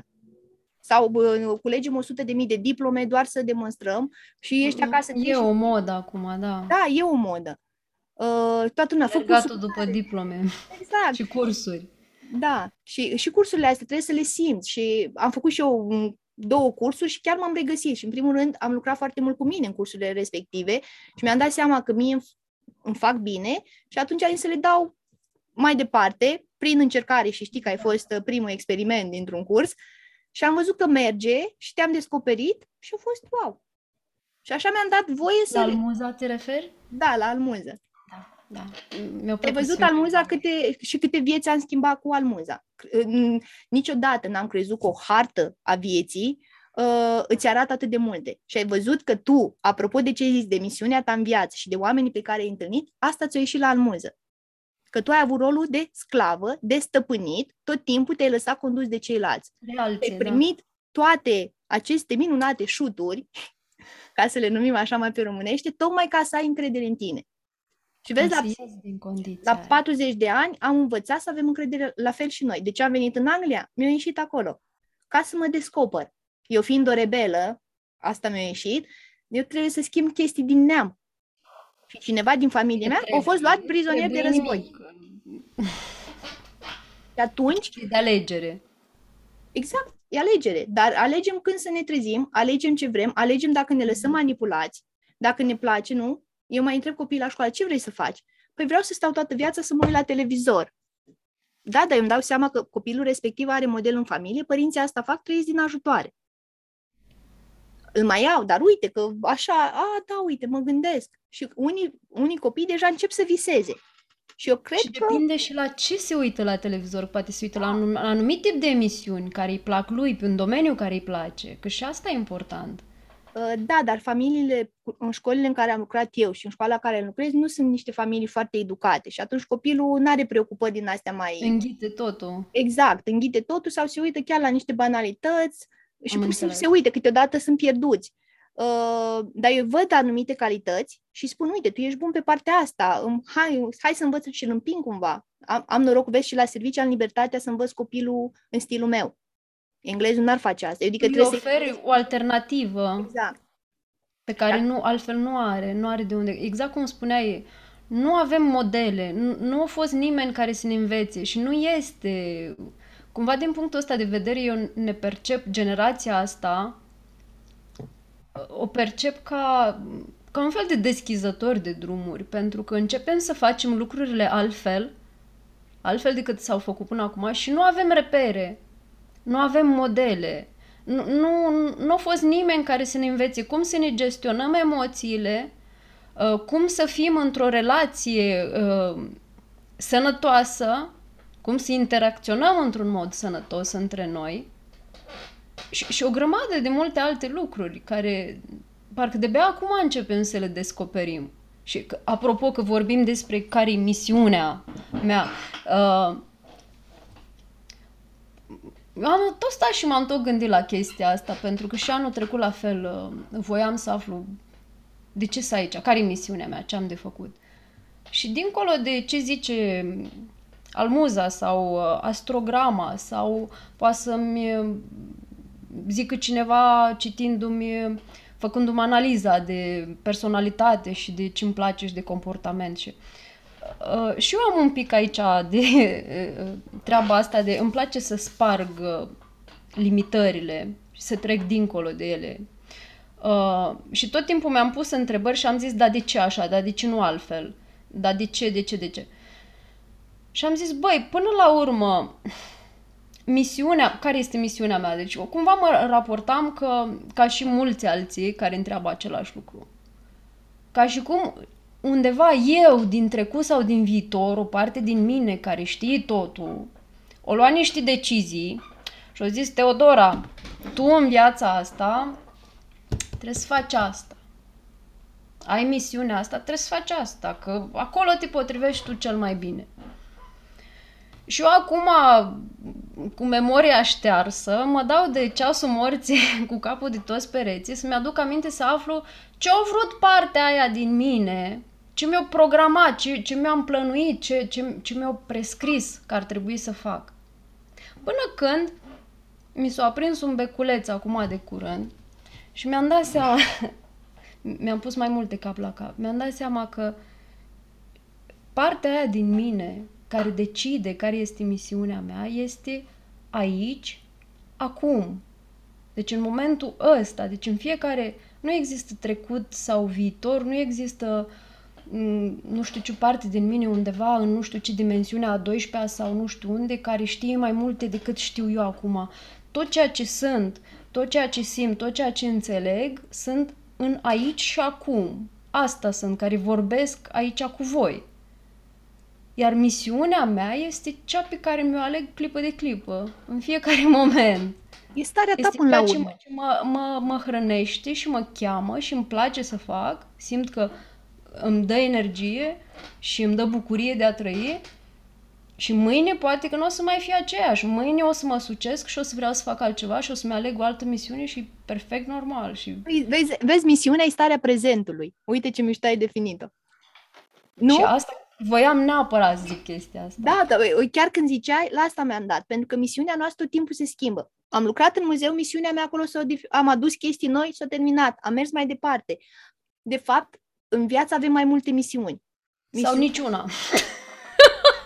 Da, dar uite, e și misiunea, că ajungi într-o familie, schimbi anumite termenul. Exact. Uh, dar când ajungi să faci ceea ce faci cu plăcere, ți-ai găsit rostul tău, pentru că acolo ești tu. Rostul, ui, da, asta ui parte din ființa ta. Nu vorbim neapărat de o misiune. Că nu suntem, da, suntem misionari, dar nu la nivelul ăla. Um, viața fiind o cunoaștere a ta, nu? E o călătorie. Și o experimentare. Exact. În călătorie avem parte de fel de fel de... Exact. Uh, cum se zic? Aventuri. Pentru că dacă viața n-ar avea aventuri, n-am face. Până la urmă, când vorbim și de yoga, când am început să fac yoga, apropo, mi-a zis instructorul, zic, știți, eu sunt uh, creștină, ortodoxă, și a zis, n-are nicio treabă. E o călătorie spre tine. Te va ajuta mai tare să te conectezi cu divinitatea în care crezi și cu tine. Și mi-am dat seama, da, e o călătorie și a fost cea mai grea călătorie, călătoria spre mine. Și atunci mi-am dat seama, eu nu vorba că nu eram, eu nu mă cunoșteam deloc. Că dacă te întreba cine ești, sunt fata lui cu tare și am făcut studiile cu tare. Și sunt sensibil, adică bine, la mine se vedeau chestiile astea. Dar acum patru ani, când am dat un interviu legat uh, tot la, de, de, de învățământ, m-a pus întrebarea cine sunt. Și acolo n-am mai vorbit de studii. Am vorbit de cine sunt eu și ceea ce fac. Și atunci când ne, ne dăm afară din chestiile astea materiale, diplome și tot ceea ce am făcut, noi am dat acum exemplu ce am studiat, că am avut deschidere spre domeniile astea și ne-au ajutat să ne da. finalizăm cumva și să ne definim ca persoane. Dar um, până la urmă, exact, bucuria aia a prezentului. Am făcut un liceu, ne-am bucurat de el. Am făcut o facultate, ne-am bucurat. Am avut obstacole, dar am trecut și ne-am dat seama că suntem mai puternici. Și atunci când suntem atenți sau atente la fiecare pas pe care îl facem și câtă transformare se naște în noi, ne dăm seama, da, suntem pe misiunea noastră pentru că noi suntem în procesul de căutare, găsire, descoperire, trăirea vieții la cel mai înalt nivel pe care noi îl simțim. Exact. Și viața e o continuă misiune a fiecăruia. Exact cum ai zis, co- colaborăm împreună, poate peste câțiva ani vreau să fac altceva și uh, mă deschid și studiez altceva și voi fi bună în domeniul ăla. Înseamnă că, trebuie că trebuie. Înseamnă că rolul meu e să ajut anumite persoane pe partea asta. De ce am făcut pedagogicul acum 20 de ani? Ca să vin în Anglia să ajut niște copii. Și chiar am ajutat pentru că încă și amintesc de mine, iar impactul meu asupra lor e e, e un impact de viață, pentru că nu le predau numai materiile de școală, predau cum să se descopere. În alea 20 de minute cât îi țin. Ta, exact. În, în și atunci îi fac și pe ei prezenți. Că de asta mai postez pe Facebook din discuțiile cu copiii. Pentru că dacă stai și le asculți, cum se uită la tine, eu, eu le zâmbesc tot timpul pentru că eu știu și îmi place să lucrez cu ei. Când îmi spune un copil că văd pe chipul tău fericire, wow, și tu poate în interior te mai gândești, Doamne, mai ai și după ale tale, dar copilul ăla când mi-a zis că eu văd fericire, pur și simplu l-am luat în brațe și am fost, mi-a făcut toată ziua, ca să zic așa.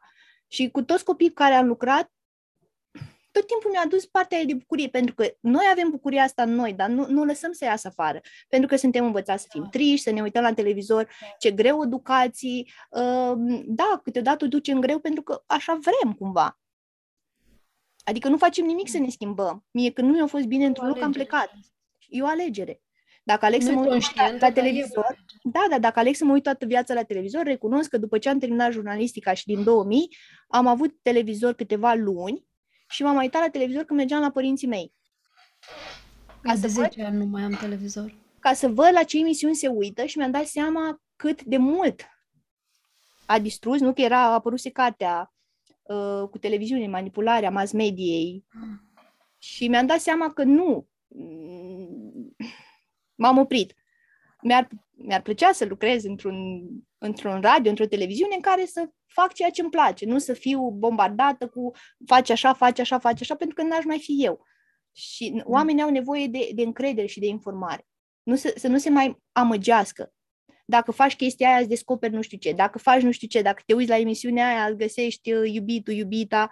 Nu, atâta timp cât nu ești bine cu tine, nu-ți găsești. Și nu-ți găsești nici misiunea atâta timp cât nu lucrezi cu tine și cât nu te bucuri de fiecare clipă. Și nu, Dar nu ce înseamnă să lucrezi cu tine? Asta vreau să subliniez, pentru că deci eu până de curând eu, îmi place expresia asta și îmi doream să manifest uh, potențialul meu cel mai înalt, știi, din esența mea ca ființă. Mhm. Dar întrebarea care mi-a venit după ce am spus asta, păi și care potențial meu, ce pot eu să fac? Ce, cine sunt eu, de fapt, și ce vreau, și ce îmi place. Și mi-am dat seama că habar nu am, habar nu am ce vreau. Da, dar vezi, pentru că nu, nu stăteam să Stop. mă ascult. Stop. Tu pentru mine ai fost un model. Și eu ți-am spus asta cu câteva... Nu, tu n-ai știut. Da, m-ai șocat atunci. În, în, în liceu erai cea mai bună. Uh, citeai, aveai o viziune asupra ceea ce citești și te admiram, știi? Pe urmă, în viață, prin cât ai trecut, eu vedeam puterea cât ai făcut, uh, când ai făcut handmade-urile, când ai pictat, eu mă uitam, Doamne, Teodora, câte talente are. Dar vezi că tu nu ți le vedeai. Eu nu mă vedeam Pentru că tu erai deconectată de la tine. Eu eram un șoarece mic. Și eu mă uitam și zic, Doamne, Teodora are un potențial, știi că te-am rugat să faci uh, da ilustrații, să te implici în da. poveștile mele și tu erai ruptă și mă gândeam... Și eu nimic, asta nu! Da, exact. Și mă uitam la mine, nu mă comparam, dar la fel cum ai zis tu, și mă uitam la mine și eu ce pot face. Dar eu pe unde, și pe urmă, când stă, dacă stai așa și faci o retrospectivă, mă gândeam, pe unde am fost am adus nou, pe unde am fost am făcut toate chestiile inedite, adică nimeni nu mai a făcut nici în muzee, nici în școli, serbări, expoziții, filme, tot ce am făcut eu, până și pizza aia am făcut-o diferit. Și am zis, eu mi-am lăsat o amprentă, amprentă în tot ce am făcut. De ce nu am fost recunoscătoare? Pentru că cumva subconștientul sau mentalul era legat la partea, da, dar n-ai, n-ai nimic fizic. N-ai o dovadă. Exact, n-ai dovada aia, că uite, n-ai casă, nu ești bogată, nu ești, n-ai copil, n-ai familia aia pe care visa lumea, tu ești așa, rebelă. Nu ești în parametri. Exact. Și vezi, da. exact cum, cum ziceai tu, Că nu, nu, pentru că tu nu te mai uitai la tine și nu-ți dai seama, da, domnule, eu am fost șefă de promoție, uh, am citit foarte multe, că Pentru cât mine mai era citit, egal cu zero treaba asta. pentru că tu nu te bucurai pentru că erai forțată de părinți să fii cea mai bună. Da, nu era nicio bucurie în asta. Da, Înțelegi? dar De tu- bine tu te în bucurai în facultate m-am cărți. bucurat. Tu, te, tu, tu, e, Eu evadam în cărți. tu trăiai bucuria ta prin cărți și de acolo ai căpătat cumva experiența pentru că tu ai trăit cu personajele din cărți, cu personajele alea libere, Da, tu neavând era libertate. altă dimensiune. Dar vezi că noi nu ne mai uităm, noi nu, suntem rupți de ceea ce trăim cu adevărat.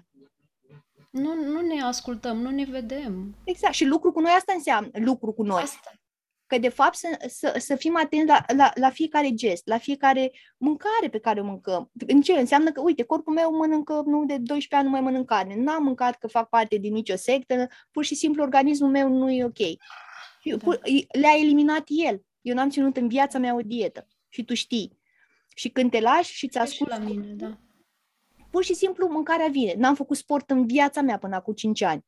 Și când am început, mi-am dat seama că, de fapt, nu mă dureau mușchii, și asta ți-am spus, cred că acum două zile, nu mă durea corpul fizic, mă dureau gândurile mele că nu pot, că n-am Da. forță, că n-am putere. Stările. Exact, și mă durea mintea. Am și spus la profesoară sâmbătă, că o oră ne-a terminat, având cu greutăți la body pump, și la final am zis, n-am mai simțit nicio durere în corp, m-a durut pur și simplu mintea, care îmi spunea, nu poți, nu poți. Și ziceam, Foarte tare. o oră, pur și simplu am respirat și am fost acolo în exerciții și am zis minții, vezi că pot? Te-am doborât astăzi. Dar 5 ani, Teodora, cât am făcut, mergeam la sală, făceam șapte clase pe săptămână. Mă durea fiecare parte din corp, mă durea părul, mă durea, mă duru nasul. Pentru Dar că tu de ce? credeai că e greu? Credeam că e greu și mă Și nu gândeam poți. până la... Da, că nu pot, că eu am forța aia, că Și nu ești făcută pentru asta. Da, nu neapărat că nu sunt flexibilă, că n-am putere în corp. Da. Și ziceam la profesorul de yoga sau la ceilalți profesori pilate sau ce mai fac eu și uh, astăzi sunt cam obosită să, să nu mă forțeze, că ei vedeau că eu pot și puneau un pic presiune. Și la fața mea zice, fața arată ok, ești fresh, cred că mintea ți-e obosită. Și îmi spunea, astăzi stai în cap, astăzi faci mișcarea aia, sau la box, astăzi lucrezi cu mine, 45 de minute non-stop. Și am zis, oh, nu pot. Și cu cât respiram mai mult, eram în contact cu respirația și cu mine, cu atât aveam mai multă energie. Și mă lăsau 30 de minute să respir și aveam energie. Și mi-am dat seama, wow, deci sportul te întărește cel mai tare. Și ăsta e Da. lucrul. Începe prin sport prima dată.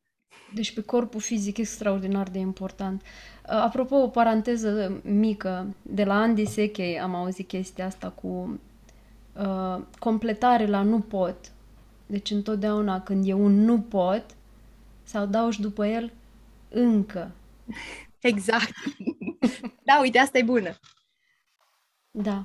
Da, dar la noi ne învăța, nu poți, nu, ești slab, era nu pot ăsta. Da, nu pot încă. Și mi-am demonstrat prin yoga și prin toate exercițiile că în șase luni am devenit flexibilă. Și nu era flexibilă, nu corpul a devenit flexibil așa că am lucrat. Mintea era flexibilă, Tu că ai devenit aveam voie să fiu. flexibil cu Totul. Și știi cum am învățat? Pentru că veneau unii profesori, aici în Anglia n-au voie să te atingă, îți cereau permisiunea și vedeam cum uh, zice, hai, apleacă-te să atingi, uh, să-ți atingi salteluța. Mm, mă uitam așa și zice, hai, cu degetul, deci cu degetul venea, numai atât mă atingea și mă duceam, atingeam și mă uitam și zic, dar ce ai făcut? Și că eu n-am făcut nimic, tu ai făcut. Și a- zice, ce în mintea ta? Și zic, în mintea mea am crezut eu ca și copil că în spatele meu stă tot timpul un adult care mă ajută. Că e acolo cineva care de fapt mă ajută în exterior. Și asta că nu învățăm. După 30-40 de ani am învățat că La de 40 de fapt nimeni nu te ajută. Că totul te ajuți dându-ți voie să fii. Dar avem nevoie de confirmarea aia, că e cineva acolo, știi? Da, dar acel cineva vine și pleacă. Nu știm că stă un, cine, un cineva lângă noi, că e părinte, că e frate, că e soră, că e so- soție, copil, fiecare ce are. Și doar atunci, ce e nevoie. cum ne descoperim? Ăsta e lucru cu noi. Să ne dăm voie să experimentăm. Să ne dăm voie să călătorim mult, să vorbim cu oameni din toate religiile, din toate culturile, să ne dăm voie să gustăm diferite. Nu spui, a, aia nu-mi place, nu mănânc din aia. Da, dă-ți voie, poate corpului tău îi place. Uh, De asta și eu când, când gătesc, eu mă joc. eu pun acolo, eu niciodată nu respect rețete, că mai îmi, dă cine, mai, mai îmi dau, uh, doamne, prietene, uh, dăm rețeta.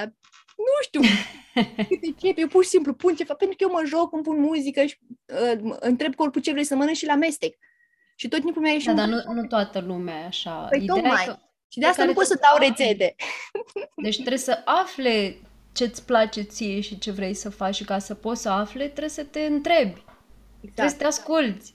Pentru că știi ce am observat? Noi avem atât de multe tipare în noi și atât de multe chestii preluate de la alții. Deci eu foarte greu mi-am dat seama și tot așa am folosit tehnica asta cu scrisul, m-a ajutat foarte mult.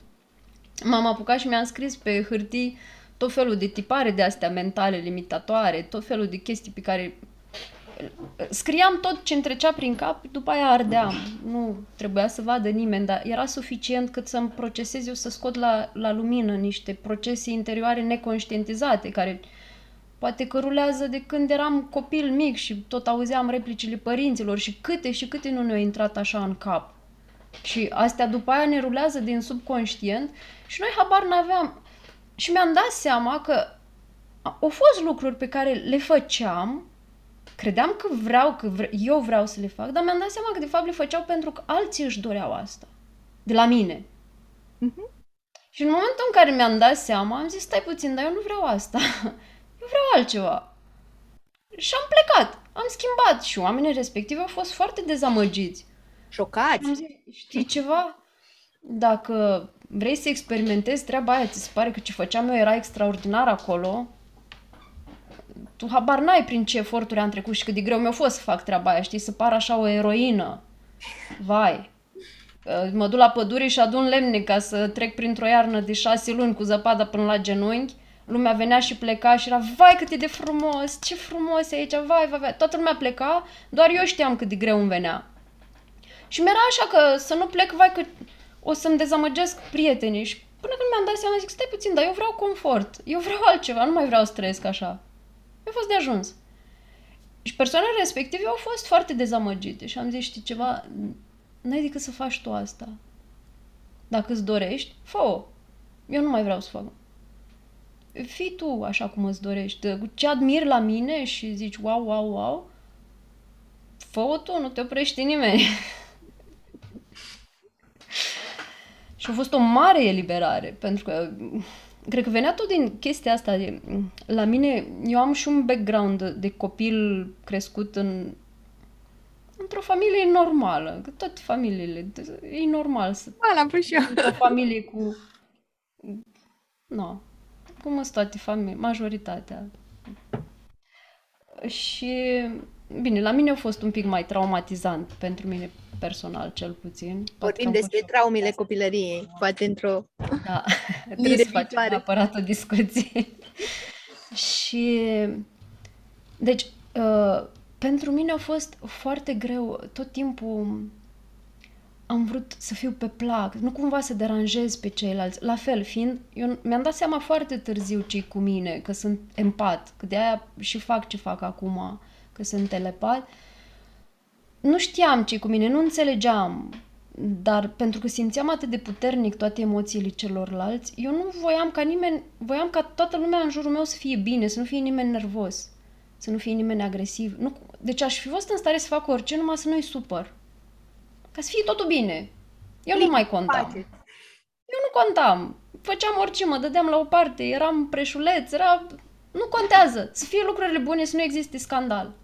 Să nu existe conflict și aici în, închei cercul cu care cu comunitatea, că de fapt și eu în comunitatea am ajuns din întâmplare, că am vrut să plec din București, eu nu voiam să mă duc într-o comunitate, pur și simplu s-a întâmplat așa, că am mers cu un grup mai mare de oameni și am ajuns eu pionul principal pe acolo, dintr-o întâmplare. Uh, dar ideea e când mi s-a umplut paharul, apoi când am zis stop, stop a fost, am închis porțile, deci când am închis poarta în urma mea, păi nu mă mai întorc, nu mai există nimic din ce a fost acolo.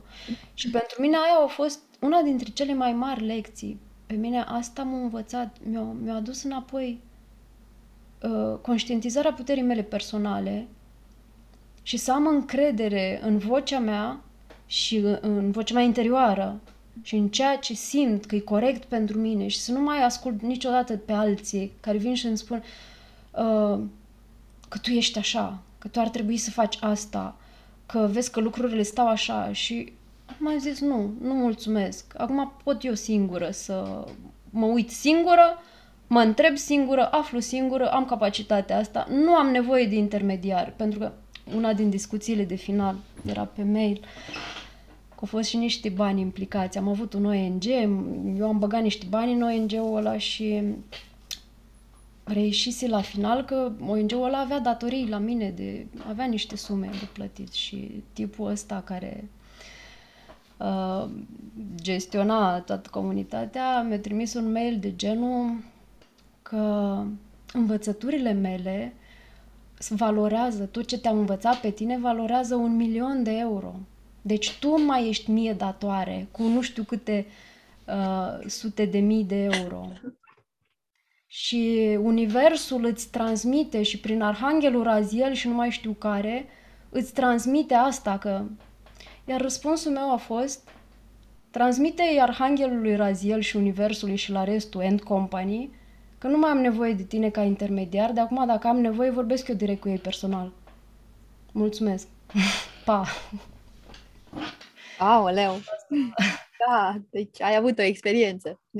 Tu poți să înveți foarte multe persoane din experiența ta cum să nu ajungă în comunități uh, fantomă. din câte mi-am dat eu seama, omul până când nu se izbește el și nu dă cu fundul, degeaba îi spui tu și îl previi. Adică așa am fost și eu. Uh, mie degeaba mi-ar fi spus alții. Când ești într-o situație, trebuie să o experimentezi tu, ori până la capăt, ori până ți iei de acolo ce ai nevoie. Da, dar vezi că dacă tu povestești înainte, eu n-am trecut prin experiență, mă gândesc, vreau să trec prin experiența asta? Da. E bună pentru mine? Da, hai să încerc, știi? Da. Și poți Dar, să încerci să iei ca ai mai joc. multe informații. Exact, ai mai multe informații. Că te gândești că poate să se întâmple și așa, sau să fii mai atent, sau... Da, dar vezi că oamenii când ajung în anumite grupuri, sau chiar de anumiți terapeuți, de ce nu? Ei ajung dintr-o disperare, vor să rezolve ceva și câteodată nu găsesc oamenii potriviți. Și oamenii aia, din păcate, îi manipulează. Și aici e problema. Nu poți să termini nu se termin, să ajuți un om într-o sesiune. Adică eu n-aș face asta și spun sta, n-am cum să te ajut într-o sesiune, ne întâlnim. Că nu fac magie, e vorba de cât începi tu să conștientizezi și cât începi tu să lucrezi cu tine. Ca să ajungi să te descoperi și să ai tu liniștea aia, pacea interioară, bucuria și să faci ceea ce îți place, ca să-ți găsești misiunea pe moment. Deci, dacă tu nu lucrezi cu tine, eu pot să-ți dau o grămadă de soluții, cărți de citit. Exact. Eu pot să stau în cap, ă, orice pot să fac pentru tine. Și când vezi că omul se retrage, îți dai seama că el nu e dispus să se cunoască. Și atunci, da, îi furnizez serviciul respectiv, informația respectivă, nu neapărat pe bani, îi dai un sfat, dar să știi că cei care te înțeleg, cumva acționează, pentru că nu vin la tine întâmplători. Foarte puține persoane au, au venit spre mine care n-au acționat, de fapt niciuna. Toate au făcut ceva. Fie în ziua respectivă, peste două zile, peste o săptămână și mi-au trimis mesajele. Și am zis, dar ce am făcut pentru omul respectiv? În 5 minute, într-o oră, în două ore. Dar chiar am făcut. Mie câteodată eu am senzația asta că nu fac suficient, nu că nu fac, că dar ce am putut să fac așa în două ori? Bine, am vorbit, omul s-a simțit bine și dăm informații, dăm informații. Mie, mie mi se părea că fac ceva firesc. Da, da. Și nu luam ca, nici ca sfaturi, era o discuție exact cum avem noi acum, ca omul respectiv să conștientizeze și cât îl ajută. Și ce am, tu ai făcut cu mine terapie, nu sunt psih- psihologă, dar ă, asta e rezultatul cel mai și recompensa cea mai bună, când omul îți mulțumește și el conștientizează. Uite, plecând de la o rețetă, de la un sfat, de la, de la un simplu lucru. Ăla 5 minute, un cuvânt spus. O doamnă chiar mi-a zis, cât am vorbit o oră cu tine acasă, așa, a făcut conștientizări și a început să fie mai liniștită. Dintr-o discuție de trei doamne. Da, contează extraordinar. Deci nu neapărat și de asta oamenii în disperare se duc, cineva mi-a zis, păi dăm soluție exact ce să fac. Păi dragul meu sau draga mea, nu poți să-ți dau să faci 50 de abdomene, 20 de nu știu ce. Adică tu trebuie să conștientizezi, să vezi ce e bine pentru tine. Eu pot să-ți dau astea, de la exerciții fizice până la diete, dacă vrei, dar în primul rând vezi ce vrea corpul tău. În primul rând vezi cât ești tu dispus și iau pas cu pas. Când înveți să noți, înveți anumite etape, Da, nu? exact. Uh, nu te arunchi acum în ocean, cum am fost eu aruncată în valurile. După aia zice, aoleu, nu mai pot, e prea greu și te oprești. Păi asta am pățit eu. Când eram mică, am încercat să mă învăț în, în not, unde, în trotuș, unde erau valurile cele mai mari. Oh, Ce au făcut verișorii mei? M-au lăsat și m-am dus la fund. De atunci am avut frica de apă. Traumă, traumă. Exact. Și atunci, uh, de asta, uh, răbdarea. Știi care a fost cea mai mare mea, marea mea problemă? Răbdarea. Și noi, Mm. românii, nu avem răbdare. Și nu suntem învățați să avem răbdare. Noi vrem acum totul, pe loc, dacă s-ar putea. Și uh, nerăbdarea asta, de fapt, ne deconectează de la noi. Pentru că tu zici, da, vreau să devin uh, profesoară, da? Bine, faci patru ani de facultate, cât mai sunt acum trei ani și cu masterul, uh, practică, vezi dacă îți place în primul rând, că după doi ani îți dai seama că nu îți place, nu? Da. Și devii nervos, devii agitat, păi am pierdut ani din viață. Păi da, pentru că nu te-ai concentrat, poate ai făcut-o la o ambiție și tu ți-ai dat tot universul tău interior și exterior peste cap. Nu-i vina nimănui. Mie îmi plac oamenii curajoși care au început o facultate, după 2-3 ani au zis, nu mă regăsesc aici, Au și renunțat. au, au renunțat și au făcut altceva. Sau copiii care n-au bacul, părinții ceartă, nu? Uh, da, și ce dacă n-are? Dacă omul face ceva în viață, copilul ăla și are niște experiențe, nu neapărat diploma aia, că râdeam cu cineva, uh, când era mică, îmi spunea, dar de ce ești supărat așa pe note? Că eu mă mai supăram să zic să nu fie ai mei triși, că na, tata fiind primar, să nu... Și eu zis, nu mă interesează. Și, și a, maică mi-a zis, "Da, ce, tu mergi cu nota aia pe frunte, dar tu mergi cu diploma pe frunte? E, e scris ceva pe fața ta să-ți fie rușine. Tu faci cât poți. Și am zis, da, chiar așa e. Și uite, acum copiii văd, nu văd diplome pe față, văd culori. Ce fericire! E frumos așa. Vezi, așa, a, așa e frumos. Și de multe ori m-am întrebat, de ce am eu părinții ăștia? Erau total opus mie, adică am realizat, știi cum, acum vreo 3-4 ani, stăteam așa și am zis, băi, în primul rând am avut pentru că am avut libertatea să mă descoper și am fost întotdeauna eu. Dar vezi că nu le, ți se, pă- mie mi se părea că e ceva normal să am libertate. Dar uitându-mă în jur și mai ales acum, la câți copii care nu sunt liberi, absolut deloc văd, Doamne, deci cum merg, Teodora, merg pe stradă și în autobuz ne sunt și zic, Doamne, mulțumesc pentru libertatea mea, Doamne, mulțumesc pentru copilăria mea. Adică sunt atât de recunoscătoare că m-am jucat, că mi-am dat voie să fiu, că încă mai am puterea să mă joc și mă joc. Da. Și e minunat. Ce voiam să mai spun... Um... Voiam să mai zic niște chestii. A, știi ce am observat? Deci, eu am, am lucrat foarte mult cu mine, cel puțin ultimii 4-5 ani am băgat intensiv așa, deci câteva ore pe zi, și meditații, citit, urmărit videoclipuri pe YouTube, deci ca un burete eram așa, de, am încercat din toate să văd ce mi se potrivește.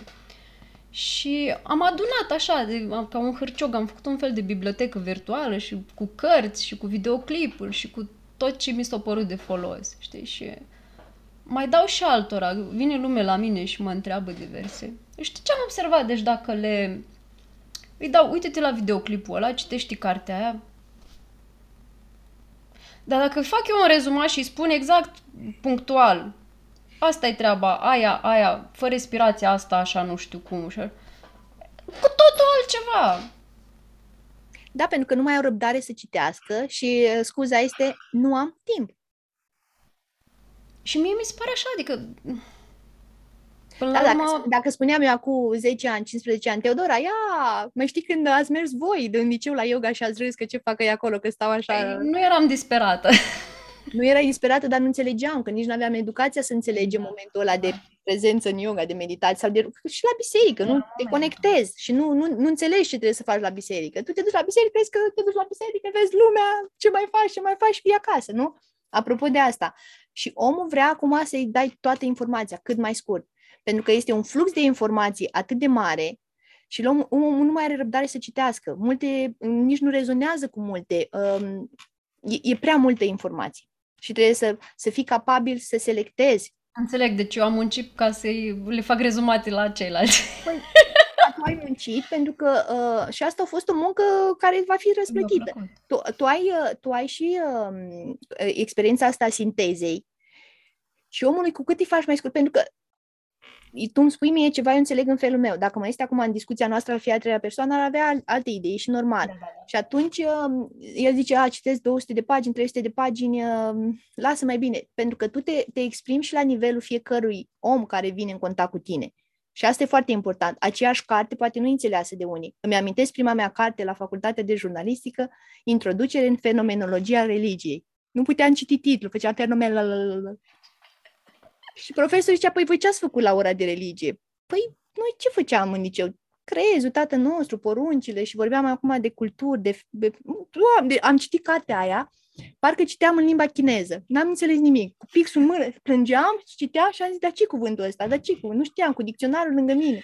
La examen, când mă pus să povestesc, eu n-am știut să povestesc cartea respectivă. Pentru că noțiunile erau atât de grele.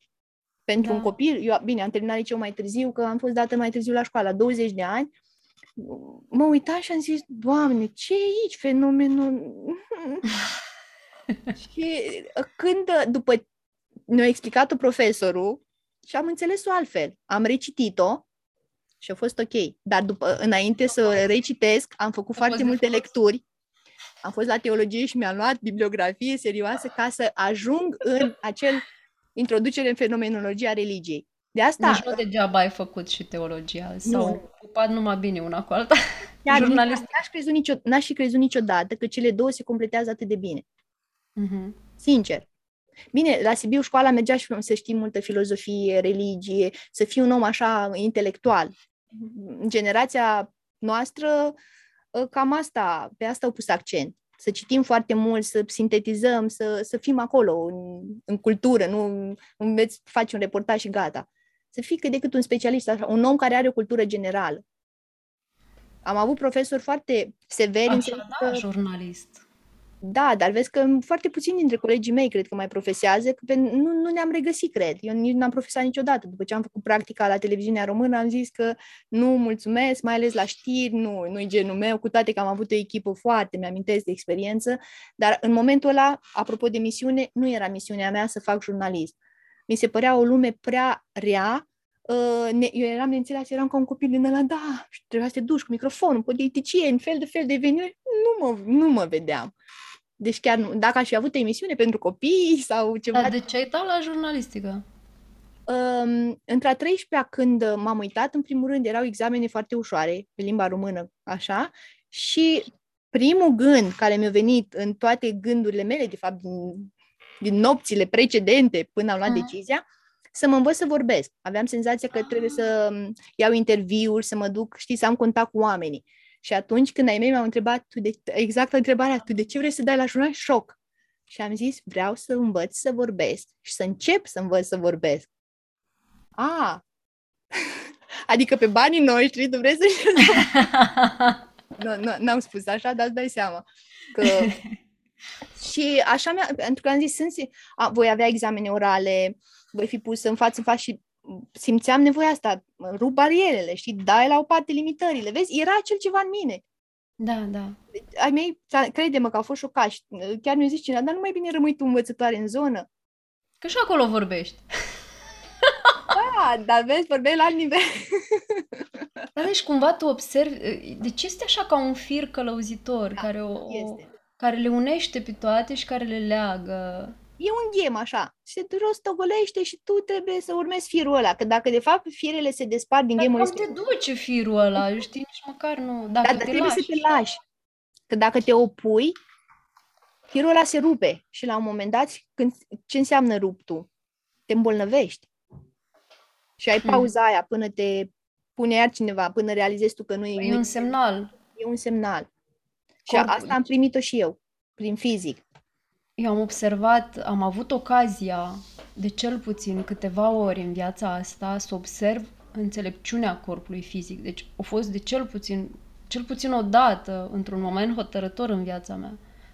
Și și după aia, corpul meu fizic a fost mai înțelept decât mine. Pentru că mintea mea spunea ceva, dar trebuie să fie, fac așa, trebuie, trebuie. Și corpul zicea nu. Nu. Și a fost pe a lui, pe nu. Și nu ăla mi-a schimbat viața în, în cu tot o altă direcție și în, înspre ceva ce eu zic că e mult mai bine. Adică chiar mă simt pe direcția mea, simt că Dar dacă continuam în direcția respectivă, nici nu știu dacă mai eram acum aici sau poate că aș fi fost super bonlavă. Sau... Și în general corpul fizic ne dă semnale. Când ajunge de ne dă semnale sub formă de boli, deja e grav. Da, de boli în alea grave. Primele semnale așa micuți, știi? Așa un cioc, cioc. Îți mai dă câte un junghi, câte o durere, câte... Astea poți să le iei ca o plăcere. Dar oamenii care au boli El ne serioase... vorbește. Da. De asta Uite, poate o să îți facem amintești o... că acum patru Altă ani, dată. când am vrut să fac proiectul ăla în țară pentru copii, cu yoga, cu toate ce am scris eu, mai trimiteam așa și se uitau la mine ciudat. Dar eu tot timpul am simțit că copiii au nevoie de asta. În primul rând că preiau din stresul părinților și ei nu mai știu cine sunt. Foarte mult, da. Și Copiii preiau. uh, cumva râdeau așa sau păream, păream ciudată. Și mi-am dat seama că oamenii nu văd și nu, nu se uită mai ales la copii câtă nevoie au ei. Și deja începea procesul cumva de, hai să nu folosesc cuvântul ăsta, e prea dur, de mutilare emoțională, dar uh, era un proces, era un proces foarte apăsător pentru copii și este, pentru că foarte mulți fac activități, pian, 100 de mii de activități, unora le place, dar trebuie să mai zici și stop și să-l lași pe copil cumva să aleagă, vorbind Exact. iarăși de misiune, că sunt copii, nu Da. mai pot, sunt leșinați, fac și aia, fac și aia. Și Împinși de părinți. Exact. Și iarăși, aici, iarăși le, le frânge aripile. Și ei vor zbura fie cu una, fie doar cu câteva pene. Și vor fi iarăși nefericiți în viață. Și o să tărască, nu o să mai zboare. Exact. Și atunci, dacă el nu se bucură de vârsta respectivă, de școală, de instrumentul pe care îl învață sau de ora de, nu știu, engleză, de desen, orice face el, dacă nu se bucură de aia și forțat, în interiorul lui deja se închide și Da. apare mintea, va fi frustrat, uh, furios, uh, vine în contact cu profesorul, profesorul nu știe cum să... A, uite ce copil obraznic, dar de fapt în fața, uh, în, într-un copil obraznic e de fapt un comportament ne, cum să zic, ca să nu supăr niciun părinte, e comportamentul neadaptat la copil la părintelui. Aha. Eu niciodată nu judec copiii și ți-am zis, repet, Copil tot- neînțeles? copil neînțeles, copil uh, nebăgat în seamă, căruia nu se acordă atenție Ia uzi, suficientă ne-am și atunci clar că el nu-i pe misiunea lui, pentru că nu trăiește în prezentul ăsta, el nu se bucură. Se vezi copiii când vin la școală și zic, hai zâmbește, e vineri, mai gata, plecăm acasă. Sau uite, e luni, astăzi facem oraia, astăzi ești cu mine. Și încep așa și zic, bucură-te de ziua asta, ai sportul, încerc, uh, profesorii nu mai fac chestia asta, se duc la școală, uh, în clasă, predau. Ca niște automate. Exact. Și atunci, misiunea nu mai e să învăț. Merg la școală, nu mai merg să învăț. Merg la școală pentru că e o presiune socială. Dacă nu trimit, Curvadă. trimit, mă trimit la școală, părinții mei suferă conform legilor din fiecare țară, nu?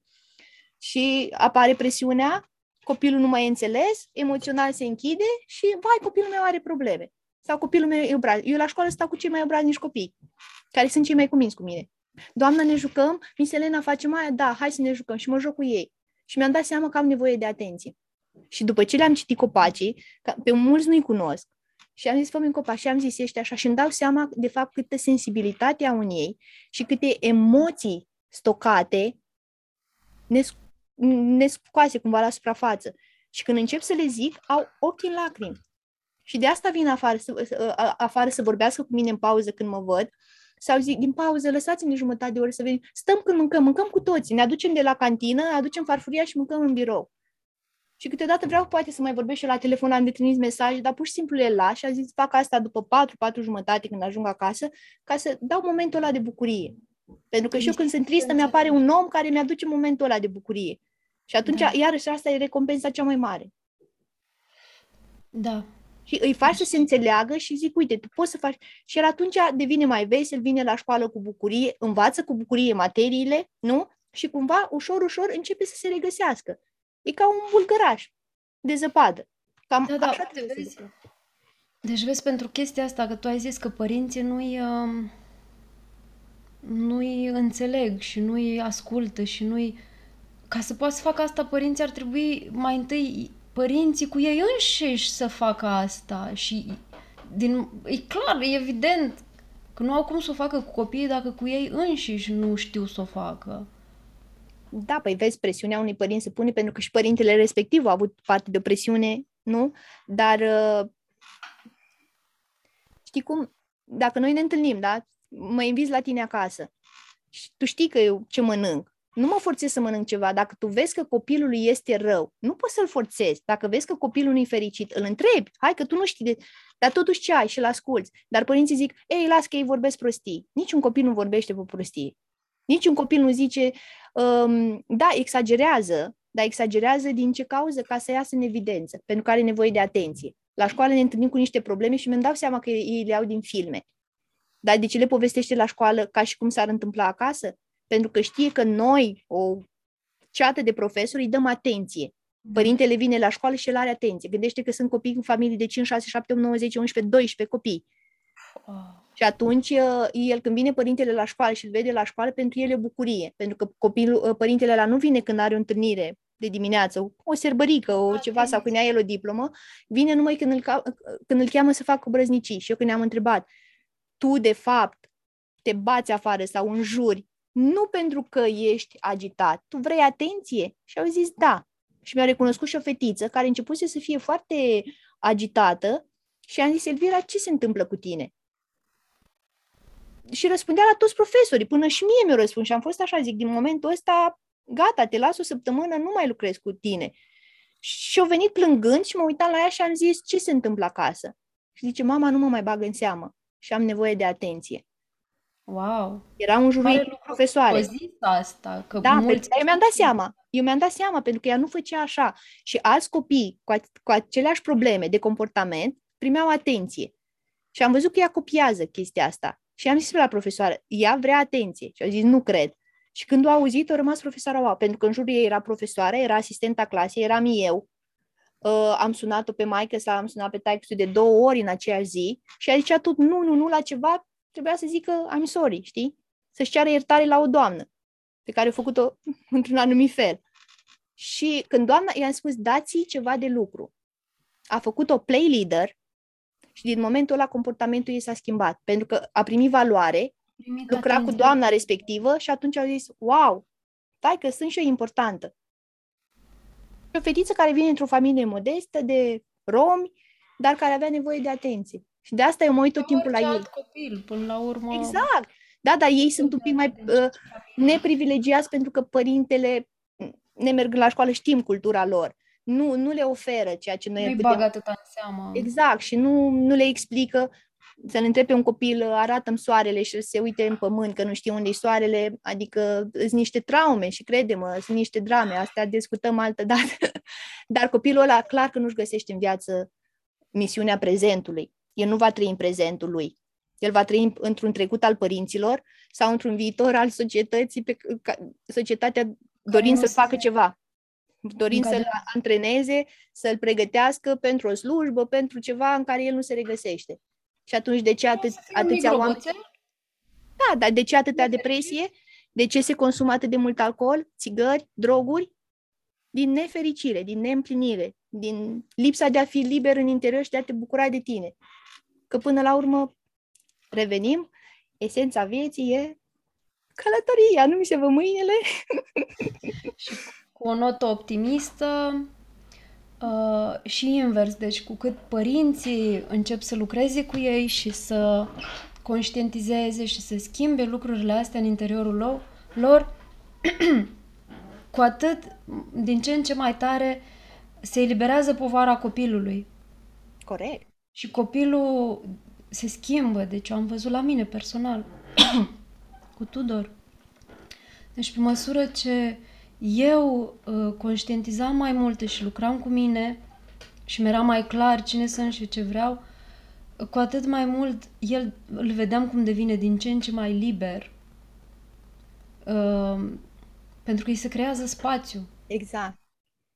Pentru că tu nu-l mai sufocai și tu îl înțelegeai. Atâta timp cât un părinte înțelege că el e unic, copilul e unic și că fiecare persoană e unică, îl lasă să fie îndrumat. Știi, libertatea aia controlată la început. Exact. Și explicată. Exact. Niște Dar dacă... limite, trebuie să fie limite. Exact. Dar nu, Dar nu îngrădire. Exact. exact. Da.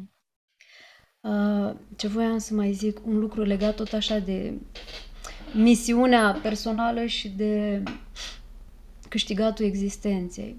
Pentru că de foarte multe ori Există concepția asta că dacă faci ce-ți place, spre ce te cheamă sufletul tău, îs chestii dintre astea care nu sunt plătite și ca să câștigi bine trebuie să faci o meserie serioasă, te angajezi undeva, câștigi un ban și după aia, dacă mai ai timp, te mai ocupi și de astea ale sufletului tău și mai artistice și mai care or fi. Uh, iar la mine, în momentul în care mi-am dat demisia și am plecat de la București, am avut câțiva ani în care am trăit, de ce? Da, recunosc că am trăit din pensie alimentară și din ce am mai făcut din plante, niște tincturele, niște uleiuțe de astea naturale, le-am vândut așa pe la prieteni. Uh, nici n-am avut cheltuieli foarte mari, recunosc că uh, cheltuielile mele s-au, s-au micșorat drastic. Deci, când am plecat din București și am scăpat și de uh, credit și de tot, deci cred că mi s-au, mi-au scăzut cheltuielile cu 80%. și mult timp am refuzat să mă angajez undeva. Deci, efectiv, am simțit că nu pot să lucrez, mă duc undeva să lucrez ca să iau un salariu. În primul rând, nu mai voiam să lipsesc de acasă atâtea ore, voiam să fiu cu copilul, să fiu prezentă în viața lui, pentru că și așa îl traumatizasem când era la grădiniță și plecam la șapte dimineața și mai vedeam la șase seara când eram super obosită și nervoasă și mai aveam un pic și îl trânteam numai să doarm o dată ca să scap de el ceea ce nu mi se părea deloc ok. Uh, și am zis nu, nu mă angajez, mă descurc, așa cum am zis, păpădie este pe deal, nu o să murim de foame, normal că n-am ajuns niciodată să mănânc doar păpădie, am avut întotdeauna suficient pentru tot ce am avut nevoie. Uh, și cumva simțeam. Deci simțeam, era așa de profund în adâncul meu că dacă îmi, îmi urmez ce simt eu că, că pot să fac, îmi era neclar. Nu mi-era foarte clar ce aș putea să fac. Să scriu o carte, să țin un site, să fac fotografie, să vând. Nu știam foarte clar. Dar cumva simțeam că la un moment dat în viitor, dacă mă mențin și nu, nu fac compromisuri de genul ăsta și, și mă duc pe ce simt eu că mă atrage cel mai mult, o să fie un moment când uh, toate astea o să, cumva o să fie răsplătite, că, și, deși din punct de vedere financiar. Dar oamenilor care mă întrebau, nu puteam să le spun concret, pentru că nu era nimic concret, era doar un, o senzație, un, un feeling interior, iar astea nu ai cum să le scoți afară și să le pui dovezi în fața oamenilor, să zici, băi, păi nu, eu peste 5 ani o să lucrez în cutare loc și o să fac asta. Pentru că n-ai de unde să știi. Și totuși, deci uite, de anul trecut am început să colaborez ca telepat la Calogero Grifasi și efectiv simt că îmi, simt că mi îndeplinez menirea, mă simt împlinită și simt că ceea ce fac mie, pentru mine este foarte ușor, pentru alții li se pare extraordinar ce fac eu și ce pot să fac și eu să așa, adică cum nu toată lumea poate să fac asta? Adică ce așa mare lucru? Adică eu fac asta din totdeauna, doar că mi-am mai rafinat așa, că am mai exersat, am lucrat să, să mai rafinez darurile astea. Dar mie nu mi se părea nimic extraordinar. Din contră, până hăt încoace era o povară pentru mine darurile astea, nu erau... Și uite, deci am ajuns uh, și pe partea financiară este un echilibru mult mai bun ca înainte, se poate și mai bine, bineînțeles, dar există un echilibru financiar, făcând exact ceea ce simt că mi este specific mie personal și fac asta fără să simt că e vreun efort de vreun fel. Din contră, îmi aduce foarte multă bucurie, mi se pare foarte ușor, foarte plăcut. Cumva simt că în în chestia asta se adună toate abilitățile și toate învățăturile și toate informațiile pe care le-am acumulat de-a lungul timpului și din ce am învățat și în liceu și în facultate și din cărți și din toate joburile pe care le-am avut. Deci cumva s-a făcut o sinteză așa care mă ajută acum să pot să, să traduc cât mai bine în cuvinte și în expresii ceea ce se întâmplă acolo. Și am zis, uite, domnule, deci asta este dovada. Acum pot să zic uite, se poate. În urmă cu câțiva ani nu puteam să zic asta. Și au, trecut câțiva ani, au fost ceva. Sunt plecată din București din 2015. Ca să, ajuți, ca să ajungi să ajuți oamenii, ia timp. Dacă, Dacă te arunci așa de la început, uh, n-ai, nu vei avea rezultate. Iar tu, prin munca pe care o faci, uh, oamenii te caută și după, pentru sfaturi sau pentru alte chestii și atunci e o muncă cumva continuă. Și Da, se leagă păstrăm. și prietenii, Păstrăm. se leagă Păstrăm. prietenii și conexiuni și tu îi înțelegi foarte bine, pentru că tu deja ai procesat experiență și înțelegi cumva anumite chestii la alt nivel. Și tu le explici, vezi, de asta ai făcut pedagogicul, ca să le explici om, fie că să Ca explici... să fiu învățătoare. Nu, dar tu le explici la Nu nivel învățătoare, dar în cu totul alt mod decât mi-aș fi imaginat vreodată. fiecare om e un profesor. Toți suntem profesori unul pentru celălalt. Faptul cum predăm și cum ne facem înțeleși, pe ce limbaje vorbim, da? Nu, un profesor bun e cel care explică fiecăruia în mod diferit. Tu explici fiecăruia în mod diferit, exact cum fac și eu. Adică la un adult uh, într-un fel, la un copil într-un fel, la cinci copii, fiecare în felul lui. Și asta e frumusețea. Pentru că dacă tu ai vorbit la nivel că știu cum vorbești, ți-ai scoate tolba cu neologisme și ai începe, începe discuții la nivel ăla, toată lumea zice, Le mai scot. Le mai scot. da, dar nu ai discursul ăla, știi, academic, că mai făceam și eu studii academice și când scrie acolo e Nici alt nu-mi nivel. place. Dar Nici- uh, eu la școală mai traduc câteodată pentru mamele de etnie romă și doamne ne spun niște cuvinte la curriculum și eu iau așa, doamnă, pac, pac, pac. Mă uit la ea, mm, zic, mai explic o dată, nu e nicio problemă. Se uită uh, colegele mele la mine și mai explic o dată și mi-a explicat treia oară, pentru că văd că femeia nu înțelege și le explic prin cuvinte foarte simple, crede-mă, dar ea procesează mai greu persoana respectivă.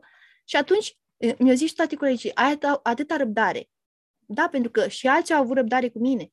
Și eu vreau ca omul să plece convins și că, că înțelezi informația pe care i-am dat-o. Nu să mi-o răstălmăcească, că e mai rău. Dacă eu zic că mâine avem liber Da. și el îmi trimite copilul la școală, vine a doua zi și îmi zice, păi n-am înțeles. Și atunci iau frumos, știți? Luni, data, cu tare, pentru că mulți nu știu zilele săptămânii. Hai să nu intrăm în amănunte. Și încă o dată, peste două zile, data cu tare, scriu frumos, vă uitați în calendar la unii, știi? Adică le explic și sun înainte. Omul să înțeleagă, pentru că e foarte important să înțelegem informația aia. Da. Dar acum, știi, când e vorba de o dată, ok, data o înțelegi, dar când e vorba de un concept, de o valoare, uh, nu pot să zic, trăiește experiența la nivelul meu. Asta e prostie. Adică începe de la nivelul tău și mergi cumva pas cu pas și uite, ăștia sunt pași, atunci mergi pe pași. Dacă ne dai o informație, citește cartea respectivă, îi scrii titlul și autorul. Tu nu-i zici cartea și pe urmă zice, dar ce carte ai zis? Că uităm, nu? Mai ales, nu ține, eu nu țin minte numele. Și atunci știi că notezi. Dacă dai o carte, o notezi. Pentru fiecare persoană aduci informația în contextul respectiv și tu predai. Tu iei informația și o dai mai departe. Exact. Predai la alt exact. nivel, pentru că orice om, ți-am zis și repet, e un pro, pentru mine e un profesor. Dar depinde cât ești de pregătit sau nepregătit, cât te lași să oferi din informația ta și aici iarăși un, un pachet, din pachetul tău cât, dai, cât îți dai voie să fii. Și dacă îți place, pentru că un, un profesor care e chiar profesor și nu-i bun, persoana respectivă nu se cunoaște și nu are cum să trăiască niște experiențe sau să predea copilul niște experiențe dacă el nu le știe. El predă materia tipizat. Uh, alea vin din alte experiențe de ale lui, dar nu și-a găsit misiunea ca profesor. El Da. doar are un job, care e altceva. Exact. Să ai un job e diferit de a, a face ceva cu plăcere, de a simți. Pentru că mulți profesori se, duceau la, se duc la școală pe cât erau banii aia puțin, dar ei se bucurau. Când, în, mo- la un moment dat și profesorii din România au avut salarii mici, da? Și nu te mai bucuri. Și aici, dacă sunt salarii mari, mai vin profesori, nu mai putem. Dar nu mai pot pentru că ei se îngreunează. E și sistemul. Și am zis, da, dacă sistemul e greu, de ce acceptați? Păi, la fel cum ai zis, avem de plătit anumite chestii. Așa Păi bine, este. și atunci 8 ore când stai la școală sau 9 ore, tu te epuizezi uh, psihic. Aici se oferă foarte multă consiliere profesorilor și uh, toată lumea zice, tu ești prea fericită și ai timp. Păi da, pentru că eu fac totul plăcere și dacă ceva nu merge bine, eu spun despre acel ceva ca să-l îndreptăm. Pentru că dacă nu merge bine, eu, cu ghilimele, nenorocesc un copil. Și nu vreau să pun acolo o traumă într-un copil. Și așa sistemele... Încă una, încă una pe lângă celelalte. Dar nu vreau să am Apropo de conștiința oameni. curată. Da. paranteză așa. Mi-am scris la un moment dat pe oglindă, uneori mai scriam cu markerul pe oglindă tot felul de chestii. Am timp pentru tot ceea ce am nevoie și mă interesează. Pentru că tot așa, n-am timp, n-am timp. Este timp pentru orice, trebuie doar să ți-l faci. Timpul este, timpul e relativ. Dacă e ceva cu adevărat important pentru tine, ai timp. Ai Uite, timp. eu nu știu dacă ți-am zis vreodată, nu m-am prins niciodată, nu am timp. Ai, sunt ocupată, am prea multe. Dar n-am plâns și mă uitam așa la oameni, de ce se plâng oamenii că nu au timp? Depinde cum îl gestionezi, depinde timpul ăla cum îl aloci. Dacă faci tot timpul ceva ce nu-ți place, normal că n-ai timp, pentru că tu ești stresat și nu te mai focusezi pe esențial. Și atunci eu stăteam câteodată și zic, de ce greu trece ziua, dar parcă am prea mult timp. Și chiar am scris undeva, mi-am notat în laptop, că timpul e cel mai bun prieten al meu. Eu nu mă gândesc la câți ani am, eu nu mă gândesc că, vai, mâine sunt doar atâtea ore, stau trei ore. Nu. Zic, a, numai trei ore să fac proiectul respectiv, dar în alea trei ore văd că o oră mă odihnesc. Ă, mă odihnesc cumva activ, ascultând muzică, scriind ceva, desenând, pictând. Ă, deci, Faci lucrând, ceea ce îți place. Da, și lucrând tot, tot la mine, da, relaxându-mă. Pe urmă zic, dar stai cam două ore, uite, și am terminat seara, m-am pus frumos uh, la somn și zic, uite că le-am reușit pe toate. Deci, de ce m-am prins că nu am timp? Și de ce zici că nu ai timp? De ce nu ai timp? Deci, exact. Deci, dacă zici nu am timp, chiar nu ai timp. La fel cum e treaba aia cu că zici nu am bani. Păi ți apar o grămadă de cheltuieli, nu ai bani. Dacă zici am bani prin toate buzunarele și prin toate portofelele, am probat treaba asta. Exact. Am bani peste tot, mai găsesc, nu știu ce geantă, uitați, mai găsesc printr-un sertar. Funcționează. Aici uh, vorbim în, în, într-o altă întâlnire despre plângeri. Neapărat. Cred că ar trebui să ne oprim, nu?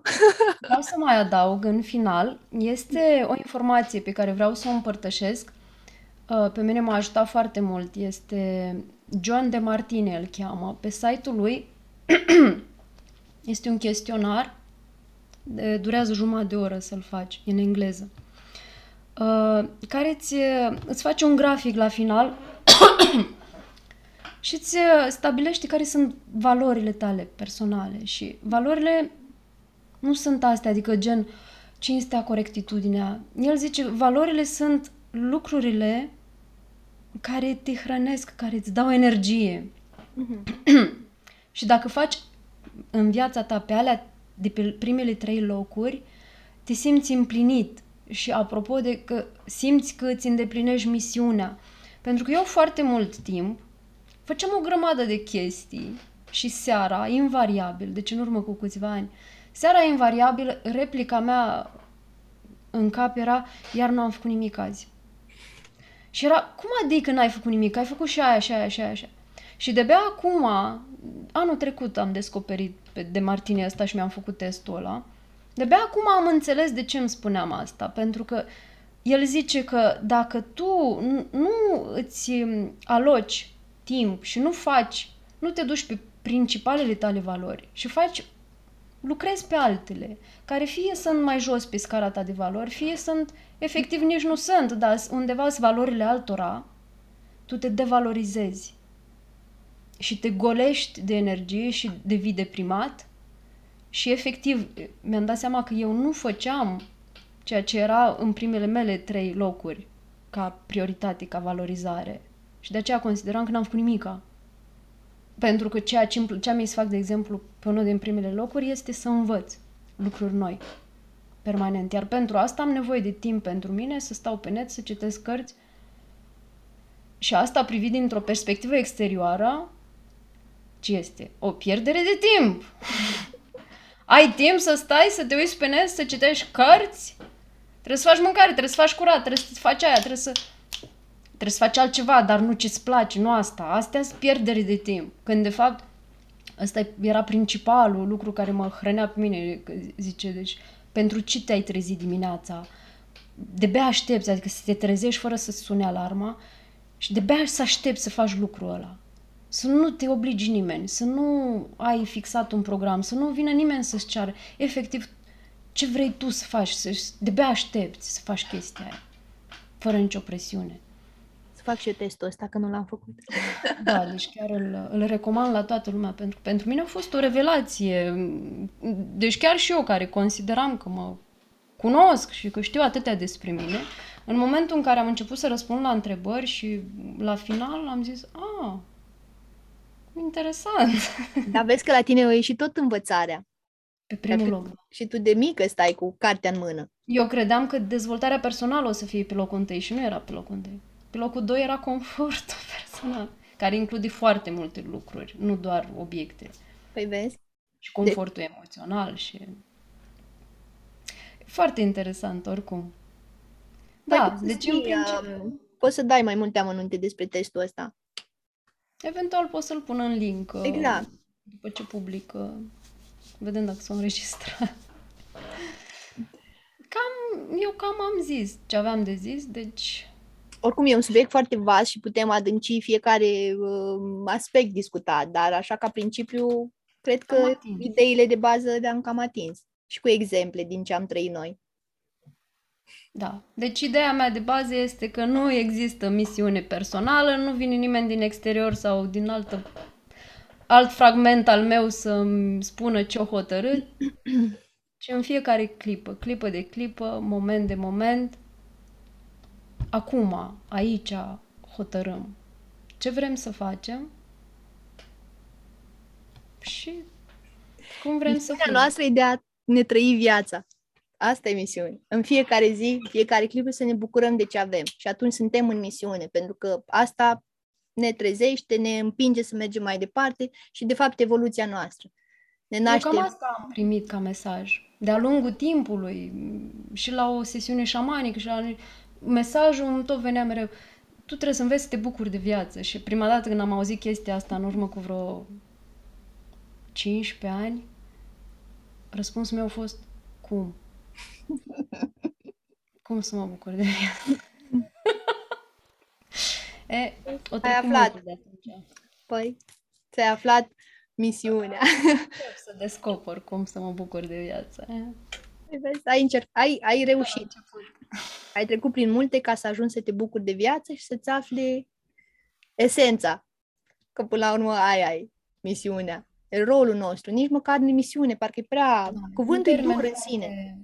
Uh-huh. Cum să-ți da. găsești da. puterea, cum să te descoperi, cum să faci ceea ce îți place, cum să... Da. da, în titlu cred că o să pun cuvântul misiune, că știu că o să atragă mulți oameni.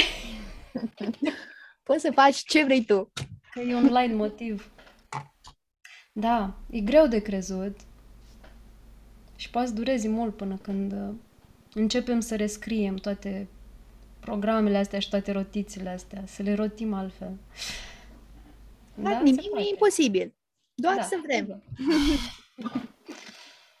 nu bine. Păi, eu zic că am nu știu când a trecut timpul, nu știu când a trecut timpul, m-am simțit așa la un ceai cu tine, mm-hmm. Anglia-România, a fost minunat, îți mulțumesc pentru Duplex. Pro... Duplex, da. Până data viitoare, mulțumesc pentru participare, mulțumesc celor care ori să privească sau ori să asculte. Și eu mulțumesc. Oh. și cu mult drag, eu zic că ne mai, ne mai auzim. Păi tu ești uh, Avem, avem multe de spus. A? Ce zici? Că am început să vorbim. Mie îmi place. nu, bine. Te-am pupat. Pa!